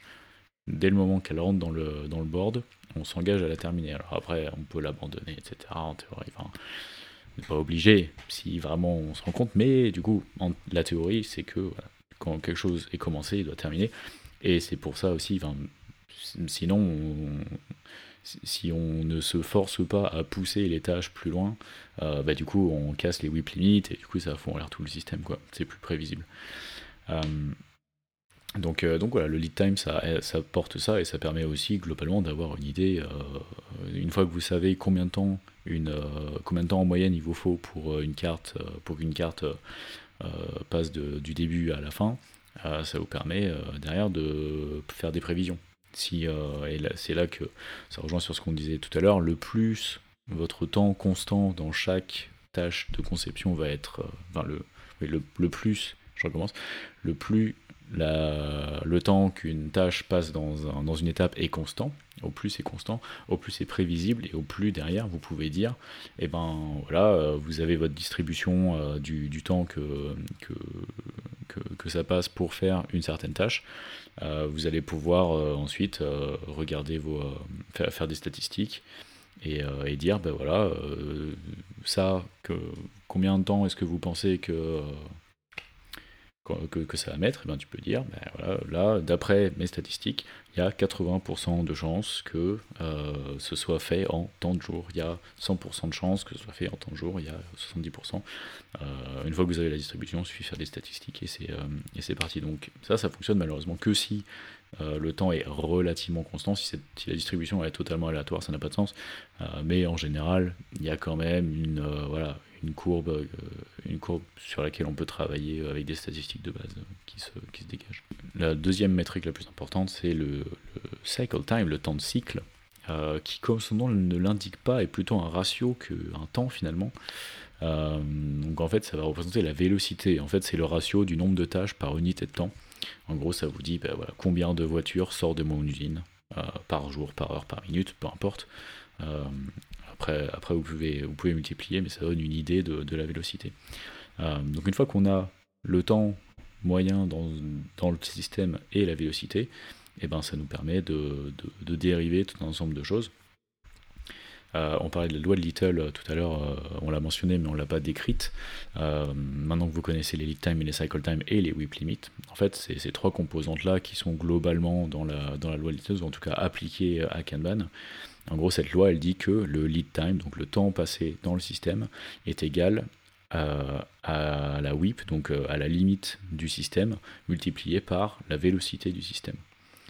Euh, de ça, on peut en déduire un certain nombre de choses. Ça permet de faire des petites, euh, au moins des approximations vite fait. Par exemple, si, si vous avez un système avec des WIP qui sont un peu serrés et que votre, euh, votre manager vous dit euh, ça va pas, euh, j'ai envie que ça aille plus vite, qu'on sorte plus de choses, donc augmente les whip limits, ben juste en regardant la loi de Little, vous allez voir qu'en augmentant les whip, mais, en mais si vous augmentez pas le, le cycle time, vous allez, enfin si vous réduisez pas le cycle time, vous allez augmenter votre lead time. Donc finalement, si on accepte plus de travail dans le système à un instant T avec les mêmes ressources, vous allez de facto, mécaniquement, augmenter le temps que toutes les tâches vont passer dans le système. Euh, et ça permet quand même de, raisonner, c'est une équation qui est toute simple, euh, mais ça permet vraiment tout de suite de raisonner et de, comprendre. À l'inverse, si on prend un autre exemple, si on augmente le cycle time, donc en gros, si on, je sais pas, si on embauche plus de gens et que ça casse pas tout le système et tout, en gros, si on arrive à produire plus, et ben du coup, et qu'on garde le même nombre d'items dans le système euh, à un instant T, et ben du coup on va pouvoir euh, baisser le lead time et, euh, sortir des trucs plus rapidement. donc ça permet de faire des arbitrages assez rapidement. Alors après, voilà, c'est pas c'est pas c'est pas une formule magique, mais ça permet au moins d'avoir des d'avoir une petite idée. Un des un point aussi euh, très important, euh, Kanban ne vous dira jamais quel est le problème, il vous dira où est le problème. Et c'est très très important, c'est-à-dire c'est vraiment pour, pour, pour, là pour le coup, là où avec d'autres méthodologies c'est plus difficile de savoir exactement où ça coince, là vous saurez exactement où ça coince par contre, il vous restera à faire toute la partie d'analyse du pourquoi. Le où, il est immédiatement, on sait exactement grâce à ce board-là. Le pourquoi, par contre, euh, là, ce sera à vous de faire euh, votre travail d'investigation pour essayer de comprendre pourquoi est-ce que ça bloque à cet endroit-là. Mais en tout cas, Kanban vous dira avec précision où dans votre value stream euh, est-ce que vous avez un, bottleneck, un, embouteillage et voilà pourquoi est-ce qu'on a voilà tout qui se stack ici. Donc à nouveau dans l'idée, c'est quelque chose si on n'a pas dit, mais donc euh, Toyota insiste énormément, enfin le, Kanban du coup quand Toyota a mis en place, l'idée c'était vraiment le just in time, euh, de la même manière qu'ils voulaient avoir la quantité de voitures qui s'alignaient parfaitement avec la demande euh, de leurs clients et la consommation du coup du nombre de voitures qu'ils vendaient au jour, au mois, à l'année. C'était la même chose au niveau des, donc des ateliers. Euh, l'idée était vraiment pour eux, le, rêve, c'était que toutes les voitures en même temps bougent, euh, comme si c'était un ballet euh, parfaitement orchestré, et où on n'a pas, par exemple, devant l'atelier peinture, des dizaines et des dizaines de voitures qui s'accumulent, et qui du coup arriveraient même à bloquer la ligne de production. Très bonne précision. un petit livre à conseiller, Julien, là-dessus, pour Kanban euh, un livre que je, que je conseille souvent quand je donne des cours sur euh, Kanban, c'est euh, s'appelle Essential Kanban Condensed. Euh, ah, faut être familier avec l'anglais, mais bon, c'est pas c'est pas non plus trop compliqué. C'est un bouquin de 30 pages et il est gratuit, si je ne m'abuse, en ligne. donc si vous vous intéressez un peu, si vous voulez, si vous voulez, même pas forcément, même pas forcément aller beaucoup plus loin que ce qu'on a dit. Hein, finalement, ce, sera probablement un résumé plus facile à visualiser que ce qu'on vous a décrit. Euh, mais c'est un petit, euh, un petit livre qui est, euh, qui est vraiment très bien et que, que je conseille. C'est franchement c'est 30 pages avec les notes. ça se lit en, une heure sans, sans, souci. C'est très très imagé. Ça vous parle de toutes les, toutes les, les, fameuses six valeurs de, de Kanban. Donc on n'a pas totalement cité. On parlait de visualiser. Il y a visualiser le flow, manager le flow. ensuite il y a les whip limits, les policies. Euh, et ensuite, il y a deux principes euh, qui reprennent un peu les principes de, des méthodologies en général sur l'adaptation, etc. Inspection, adaptation. Adapt, improve, overcome. C'est ça. Euh, donc voilà. On, à la base, si on a commencé à parler de Kanban, c'est que tu me disais que vous avez commencé à faire des petites optimisations justement au boulot. Est-ce qu'on peut peut-être aller sur quelque chose d'un peu plus concret et, et prendre des exemples des exemples concrets justement de, comment nous on l'utilise et, euh, quelle, euh, quelle, utilisation, quelles limites on trouve et quelles optimisations tu es, de, en train de faire. C'est ça. Euh, alors, ça fait un peu penser, maintenant que j'y pense, ça fait un peu penser au système de la rétro, où, quand dans les rétro Scrum, où l'idée c'est de partir d'un point, d'avoir un petit peu donc les idées de tout le monde qui fusent, d'arriver à beaucoup, beaucoup de points de discussion et de données, et ensuite de recentrer pour essentialiser la discussion sur certains points. Et c'est en fait exactement ce qui s'est passé pour nous. Donc là, on a commencé à utiliser Kanban depuis grosso modo le début de l'année, on va dire autour de janvier, on, voilà, on commençait vraiment à, taper dedans. Et du coup, on s'est rendu compte qu'on a commencé avec un board qui était assez simple. Ensuite, on a donc assez simple pendant un petit mois, on va dire quelques semaines. Ensuite, on a décidé de le rendre un peu avec beaucoup plus de granularité, donc beaucoup plus de, détails.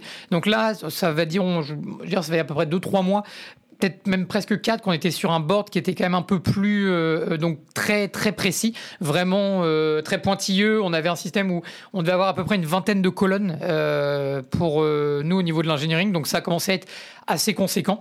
Et du coup là on est dans une phase où on est en train de changer donc notre approche au niveau donc de notre Git flow.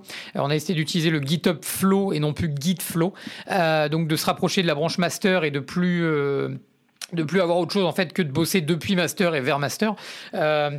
Et ce faisant, on a décidé aussi de resimplifier le Kanban board, puisqu'en plus maintenant les équipes qui ont maturé du coup sur le système et donc n'ont plus besoin d'autant de colonnes pour justifier de toutes les étapes qu'ils doivent faire.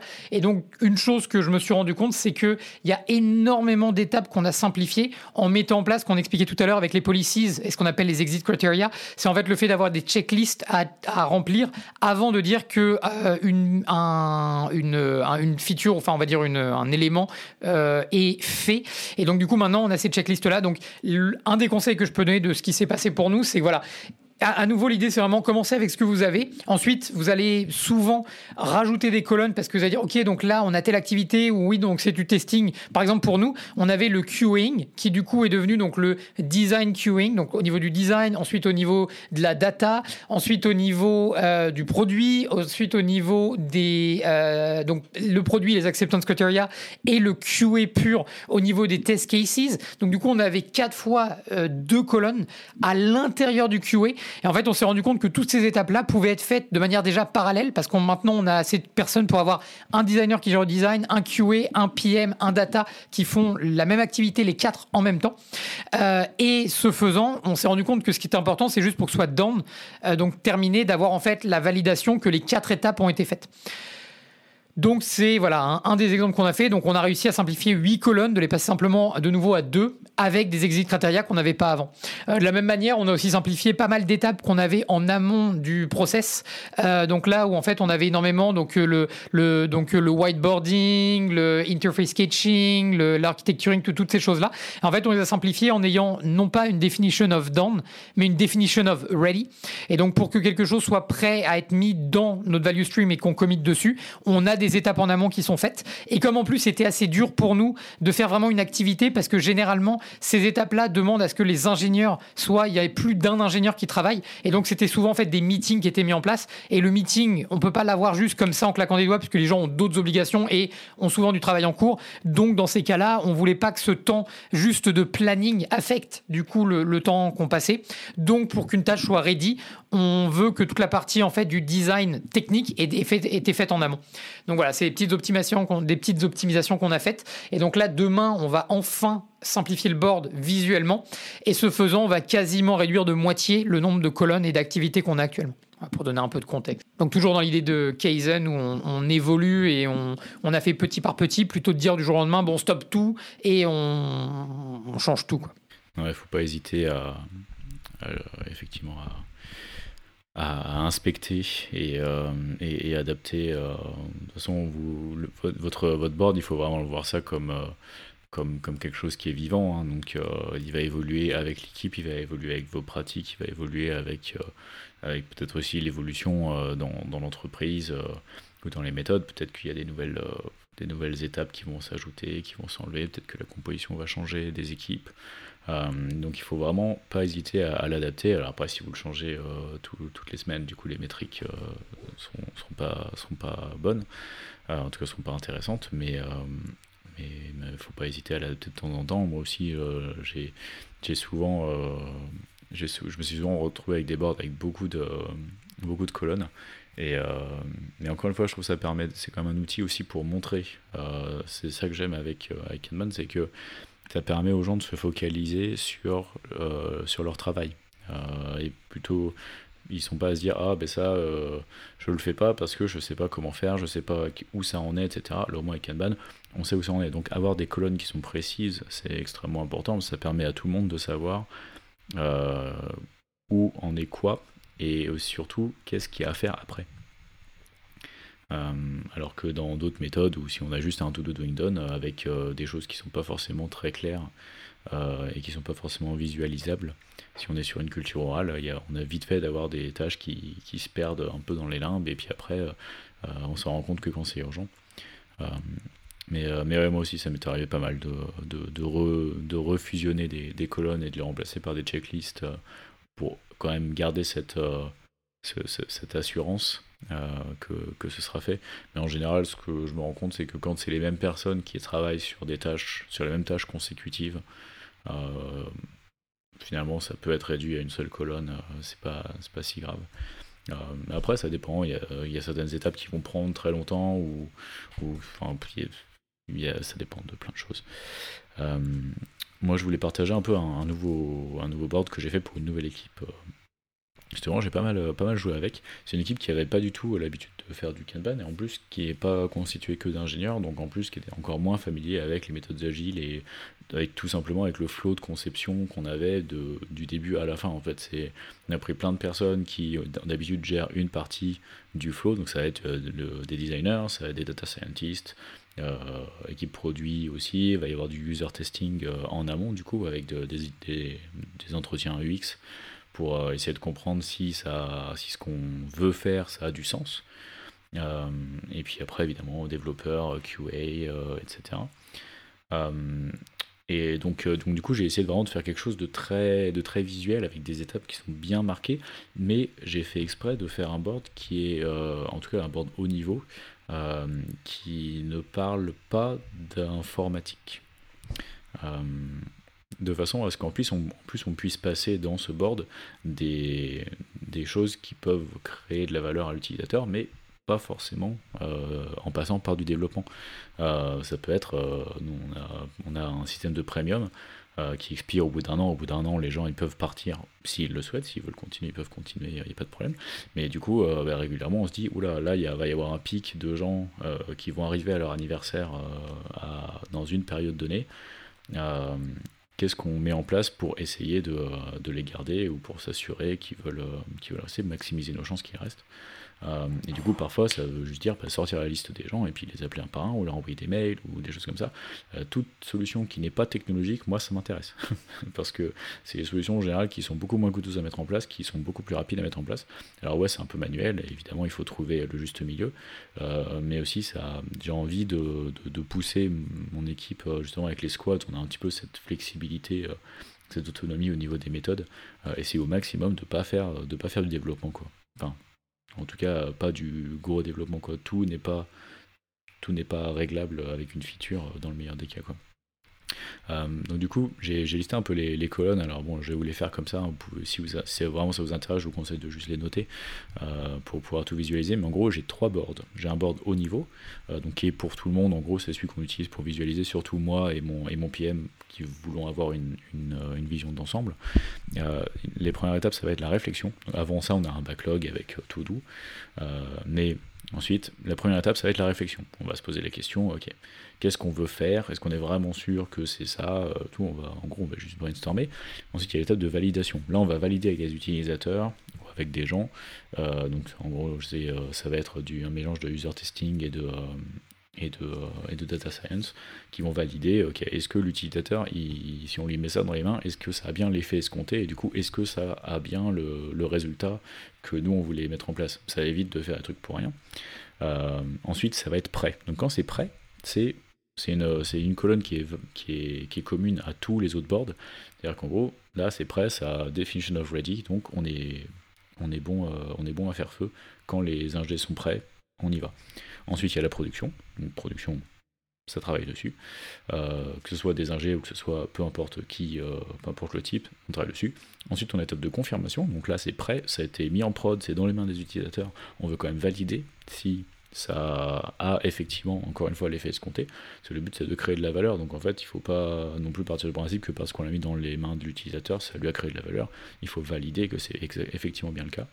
Ensuite, il y a une période d'inspection, euh, qui est plutôt, moi, ce que j'appelle le débrief. Donc en gros, on va faire une mini rétro sur toute la, vie de, de cette tâche-là et on va se demander si on devait le refaire, qu'est-ce qu'on ferait différemment. Euh, en général, on extrait euh, ces choses-là et ensuite on a tout un document euh, où on a toutes les leçons qu'on a apprises sur tous les trucs qu'on a débriefés. Ça permet de, quand on se lance sur certaines tâches, de pouvoir utiliser les connaissances qu'on a, a acquises avant. Par exemple, quand on sort un nouveau langage, bah, la première fois on a galéré, on a pris des notes, la deuxième fois on a trouvé d'autres problèmes, on s'est refait surprendre par d'autres trucs, on a repris des notes, ainsi de suite. Et du coup, au fur et à mesure, on arrive à créer une sorte de, conscience au moins historique euh, des, des, choses et on évite de retomber dans les mêmes, euh, dans les mêmes travers. et du coup, ça c'est le board haut niveau, mais en fait, ensuite il y a un board produit et un board engineering qui en fait sur une visualisation différente de ces étapes-là. Donc euh, dans le board produit, je vous le fais rapidement, il y a les discussions, test utilisateur, le raffinage qui va être avec les, développeurs, etc. On va dire ok comment est-ce qu'on le prend et tout, quel design on fait et tout. Ensuite prêt, encore une fois là c'est prêt à faire feu. Ensuite en cours, donc d'un point de vue produit c'est juste en cours, mais, euh, mais du coup ça veut, ça veut dire qu'on est en période euh, de production. ensuite, il y a encore la confirmation est terminée. Et le board ingénieur, eux, ils ont encore une vue différente de ces mêmes étapes. Eux, ça commence après. Donc en fait, le board ingénieur, eux, ils s'en foutent quand c'est en réflexion, validation, etc. Eux, ça les intéresse pas. Euh, donc eux, ils voient juste les trucs qui sont pas là ou qui sont prêts. Quand ils sont prêts, c'est-à-dire que c'est prêt. Donc encore une fois, on évite de donner trop d'informations euh, qui ne sont pas nécessaires, de centrer, le, centrer la vision.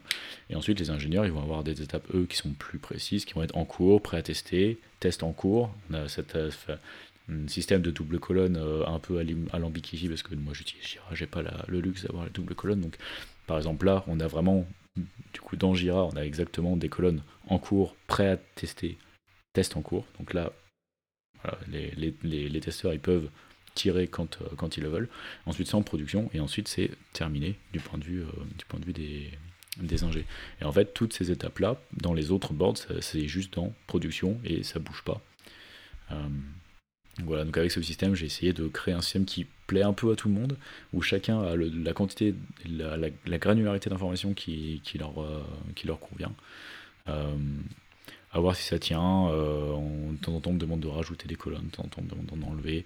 On, on, joue un petit peu avec, mais c'est encore, encore tout neuf. Donc, de toute façon, c'est un peu ce que je voulais dire tout à l'heure, c'est que ce qui est important, c'est au moins partez avec une vision, posez-vous les questions, faites, faites, faites, votre board, faites votre board, et ensuite, il va, il va pas être correct du premier coup. Donc, mais il vaut mieux commencer avec quelque chose. Donc, euh, euh, commencez avec quelque chose, partez avec une vision, partagez cette vision, et ensuite, on verra si en pratique ça, tient ou pas. Mais, euh, c'est un peu ma, méthode. Et, mais, pour l'instant, on n'a pas encore de whip, on n'a pas encore tout ça. Il faut encore il va encore falloir quelques itérations avant euh, qu'on arrive à trouver quelle taille est assez constante euh, pour nous, quelle est la bonne granularité sur les, sur les, sur les features. Euh, il y a encore, comme c'est une nouvelle équipe, il y a encore beaucoup d'autres questions à, poser, mais au moins le premier truc, je me suis rendu compte, c'était que les gens stressaient un peu parce qu'ils ne savaient pas. ils savaient à peu près ce qu'on voulait faire, mais ils ne savaient pas comment parce qu'ils n'avaient pas la connaissance de comment l'équipe inject fonctionne, comment l'équipe produit fonctionne, etc., comment travailler ensemble. Donc, au moins, avec ce board-là, tout de suite, immédiatement, ça a donné beaucoup plus de, confiance et de. et de ça, je sais pas, ça a calmé vachement les esprits euh, tout de suite quand, euh, quand je l'ai monté, parce que moi, je dis voilà, on va faire comme ça. En fait, moi, j'en savais rien, tu vois, j'ai juste mis des étapes comme ça, et puis bon, euh, en le bon sens, ça se trouve, dans la, dans la vraie vie, ça n'a pas marché, mais au moins, on a un plan à suivre et on peut voir ce que ça donne.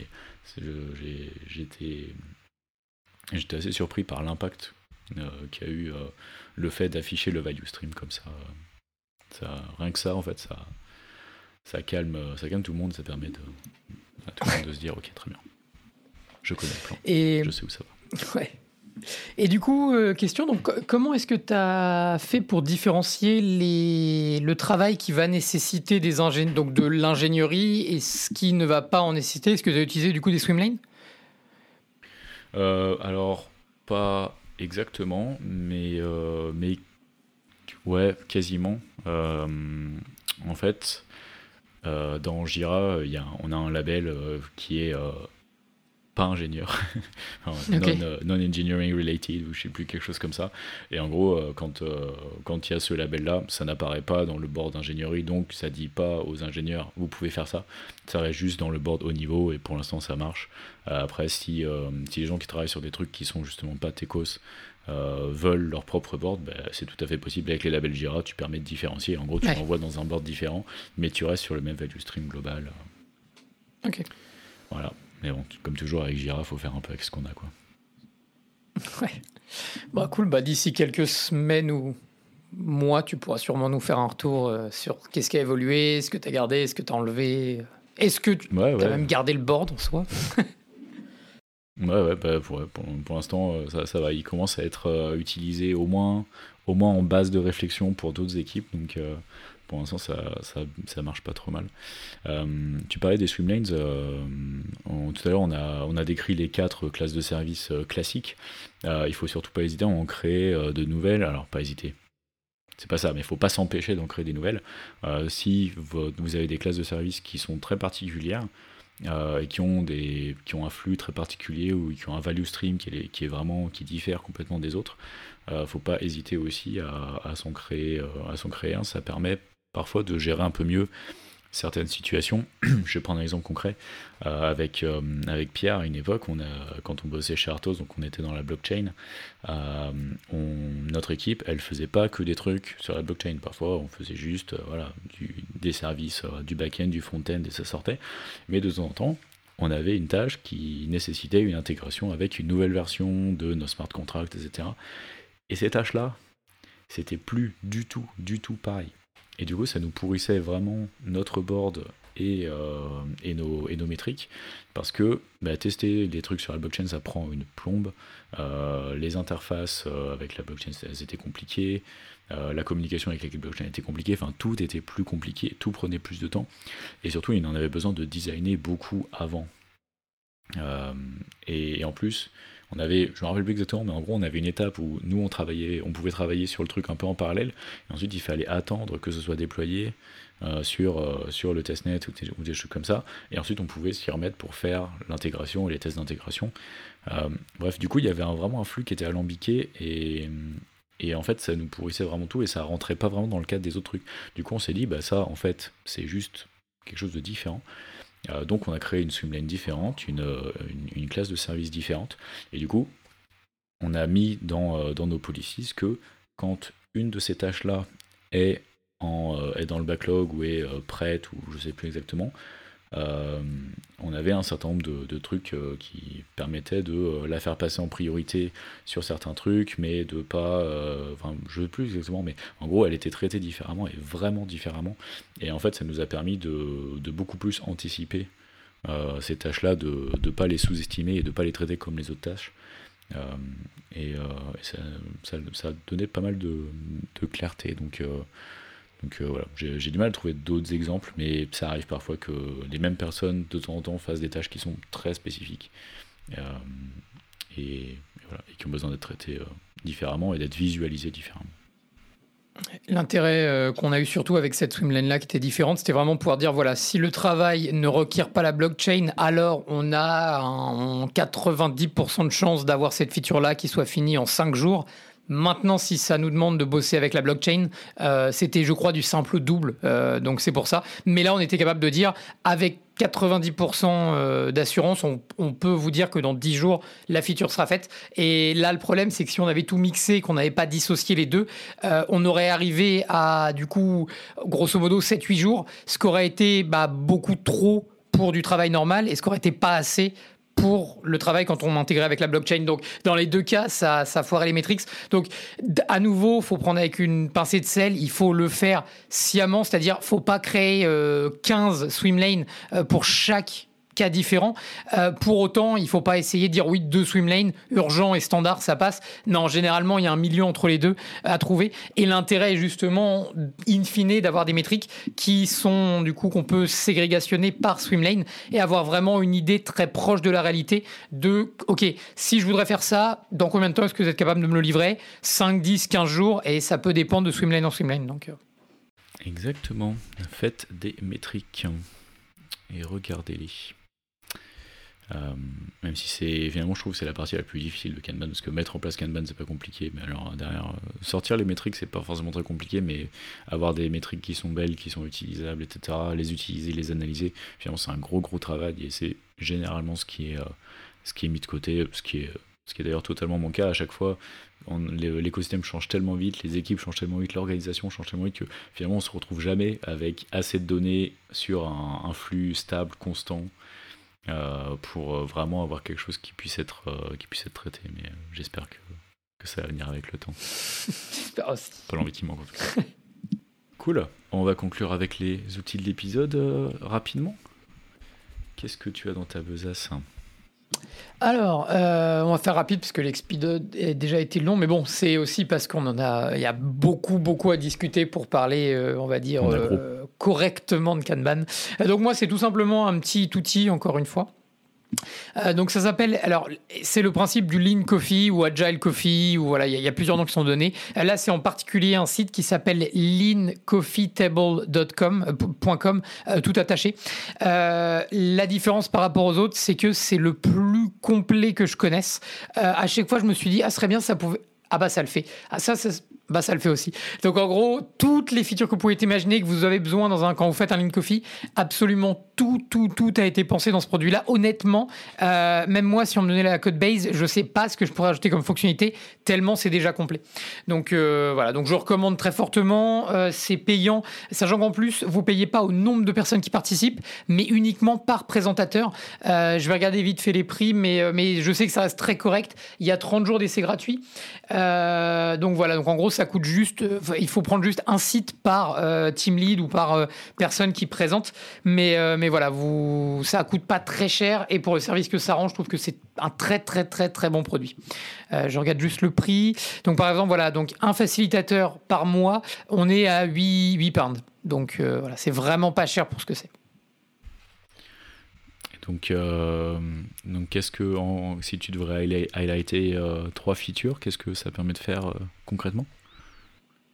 Concrètement, donc du coup, ça va permettre donc déjà une feature qui est, qui est très utile, c'est qu'il y a le système d'une personne qui est présentateur et des autres personnes qui sont participants, ce qui permet qu'il y ait une seule personne qui gère, par exemple, le nombre de votes qu'on donne, les timers, les choses comme ça, ce qui évite qu'il y ait d'autres personnes qui bidouillent les, settings du, du meeting avant qu'il ait commencé ou pendant.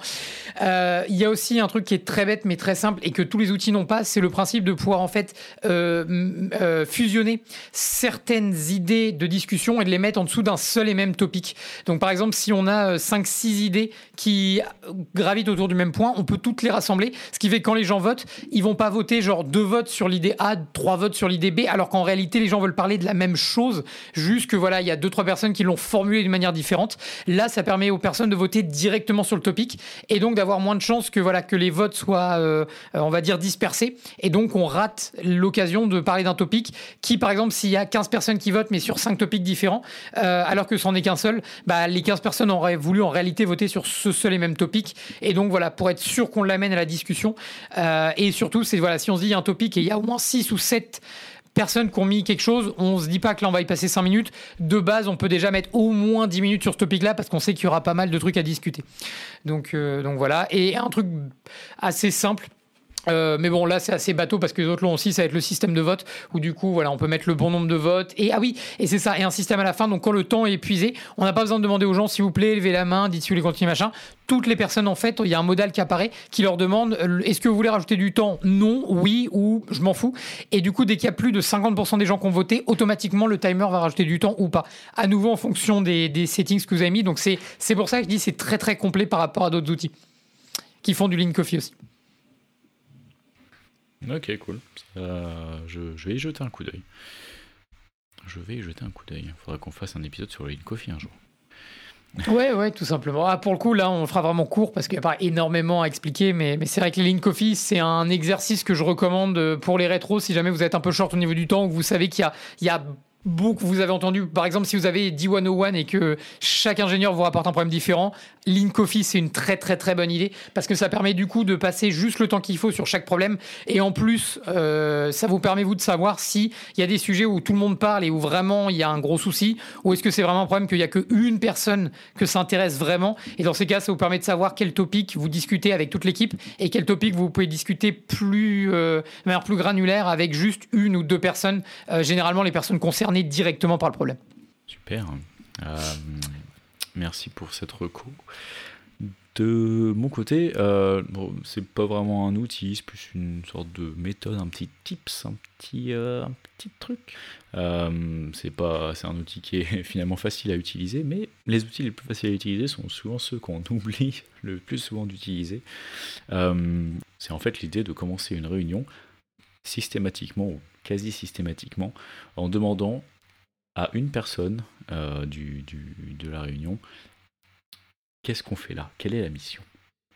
Qu'est-ce qu'on qu'est-ce qu'on essaie de résoudre aujourd'hui comme problème? Et, euh, et euh, c'est une méthode que, qui m'a été donnée par AT pendant un workshop super bien, AT qu'on salue et qu'on remercie, qui est du coup ancien pilote de chasse et nous racontait que dans l'armée, c'est comme ça tout le temps. en fait, tu as commencé euh, en parlant du, macro et tu vas aller sur le micro. Donc en gros, en train par exemple moi à Swissborg, ça va être alors notre, notre objectif euh, à Swissborg, c'est de démocratiser le wealth management en étant fun fair et community centric. Donc euh, dans le cadre de l'équipe community members euh, dont euh, le but est de euh, transformer les, les utilisateurs en avocats et en évangélistes et en, en, communauté, en, membres de la communauté actif. dans ce cadre-là, aujourd'hui, on essaie de résoudre le problème de un certain nombre de premiums qui pourraient potentiellement partir parce que maintenant ils peuvent partir et du coup comment est-ce qu'on peut euh, leur proposer des alternatives euh, séduisantes pour que, même s'ils décident de downgrader, au moins qu'ils décident de downgrader euh, sur un service qui est à nous, des choses comme ça. Et du coup, en gros, en reprenant tout ça, ça permet tout de suite de beaucoup plus recentrer le débat et de déjà, ça permet juste de faire un peu de la méthode Coué, hein, de se rappeler toujours pourquoi on est là, parce qu'on a vite tendance d'être pris à, être pris dans le day to day et de juste oublier. on fait juste les, les, tâches les unes après les autres, les, les features les unes après les autres, en oubliant vraiment le, principe fondamental. Euh, et euh, ça permet aussi de faire un petit icebreaker et de, voilà, de remettre tout le monde, euh, monde d'accord. La, la, différence entre le dire soi-même et demander aux gens de le dire, c'est que bah, de toute façon, il y a plein d'études qui montrent que on retient et, on, et on, on, est, on, est, on, est, on est on board, on est dans le bateau. on y croit beaucoup plus quand on le dit soi-même que quand quelqu'un nous le dit. Donc si c'est moi qui dit au début de chaque réunion, bla bla bla, les gens ils vont, ils vont couper leur cerveau pendant les 20 premières secondes de la réunion et ensuite ils vont le rallumer. Alors que si je demande, eh, tu peux nous rappeler euh, L'impact est plus tout le même. Euh, donc c'est un peu. C'est une méthode finalement assez simple euh, dans l'idée, assez puissante. Pas très compliqué à mettre en place, mais ça demande quand même une certaine discipline, une certaine rigueur, et puis ça demande, ça demande, de, ça demande de aussi se, se mettre un petit peu mal à l'aise euh, au début euh, parce que c'est pas forcément une question qui est très euh, très c'est une question qui est évidente mais qui est presque trop évidente. Donc voilà c'est un petit tips que, que, je vous demande. Moi j'ai commencé à jouer un peu avec et j'en suis plutôt content ah, c'est intéressant parce que justement, euh, c'est, j'essaye de demander en, enfin, c'est plutôt dans les meetings quand on les commence. Généralement, la personne qui lead le meeting, je demande toujours, ok, est-ce qu'on peut répéter pourquoi on est là, quel est le problème, pourquoi est-ce qu'on a cette réunion, qu'est-ce qu'on a besoin de résoudre comme problème? Et je pars du principe que s'il y a à moins que ce soit vraiment une réunion pour aligner tout le monde, donner du, contexte. Mais je pars du principe que s'il n'y a pas de problème, pour moi, il n'y a pas de réunion. Euh, parce que c'est uniquement autour de problèmes qu'il y a un intérêt de rassembler les gens ensemble. S'il n'y a pas de problème, est-ce qu'il y a vraiment l'intérêt de rassembler les gens? C'est toujours la question que j'essaie de poser. Ce qui est hyper intéressant, du coup, bon là, évidemment, c'est un autre niveau. C'est directement au niveau de l'entreprise et de la, la, vision et de la mission de, l'entreprise. Mais, euh, mais du coup, je fais un entre-deux, le plot twist pour moi. Ce qui va être intéressant maintenant, c'est de demander euh, de but en blanc à quelqu'un dans le meeting. Est-ce que tu peux m'expliquer pourquoi on est dans ce meeting? Alors, pas évidemment pas dans la boîte et de. Bah, même, enfin, ça, je le ferai. Mais du coup, un, entre-deux que je vois, c'est de demander à une autre personne que celle qui présente pourquoi est-ce que tu penses qu'on est dans le meeting? Quel est l'intérêt d'être ensemble aujourd'hui? Et à mon avis, ça, ça va être. Je vais carrément l'utiliser parce que. Enfin, comme tu l'as expliqué, mais aussi l'entre-deux, parce que je vois un gros intérêt à le faire. Et surtout, c'est là où je suis d'accord avec toi, c'est de demander à quelqu'un d'autre et pas la personne qui gère le meeting ou soi-même de le faire. c'est un peu le, petit, le petit caveat euh, qui, qui fait tout. Euh, très bien, bon, gros épisode, encore une fois. Bon, en même temps, on se doutait bien qu'en parlant de Kanban, euh, on, allait, on allait partir dans, dans, dans, nos, dans nos, travers. Avant de conclure, Pierre, où est-ce qu'on peut te retrouver? Euh, toujours pareil, LinkedIn, euh, pour ceux qui veulent vraiment Facebook, euh, sinon toujours au pub. je ne bouge pas. Et toi, Julien? Je ne bouge pas, je vous attends. eh bien, quant à moi, vous avez peut-être pu me croiser au Web Today il y a quelques semaines. C'était fort sympathique à Nantes. Un grand bonjour à tous ceux que j'ai rencontrés là-bas. Euh, sinon, euh, en virtuel, sur julien.dere.fr, c'est là que vous trouverez tous mes liens, mes projets, etc., euh, etc. Et voilà, on vous remercie de nous avoir écoutés si vous êtes toujours là. Pour les si l'émission vous a plu, nous vous invitons à vous laisser, à nous laisser une petite note sur Apple Podcast, sur Spotify, du partout. si vous avez des questions, n'hésitez pas à nous les poser, on se fera un plaisir de, de vous y répondre. Euh, et si, euh, si, vous avez des commentaires, euh, si, vous n'êtes pas content, ça nous intéresse aussi. On prend tous les feedbacks, on inspecte et on s'adapte. on vous retrouve le mois prochain avec potentiellement un invité. J'ai dit ça la dernière fois et j'ai menti. Donc je mets de la nuance, potentiellement avec un ou une invité le mois prochain. Bon début d'été, bon début d'été et à très vite. Au revoir. Au revoir. J'attendais un salut. Casser le, le gimmick de fin là, non?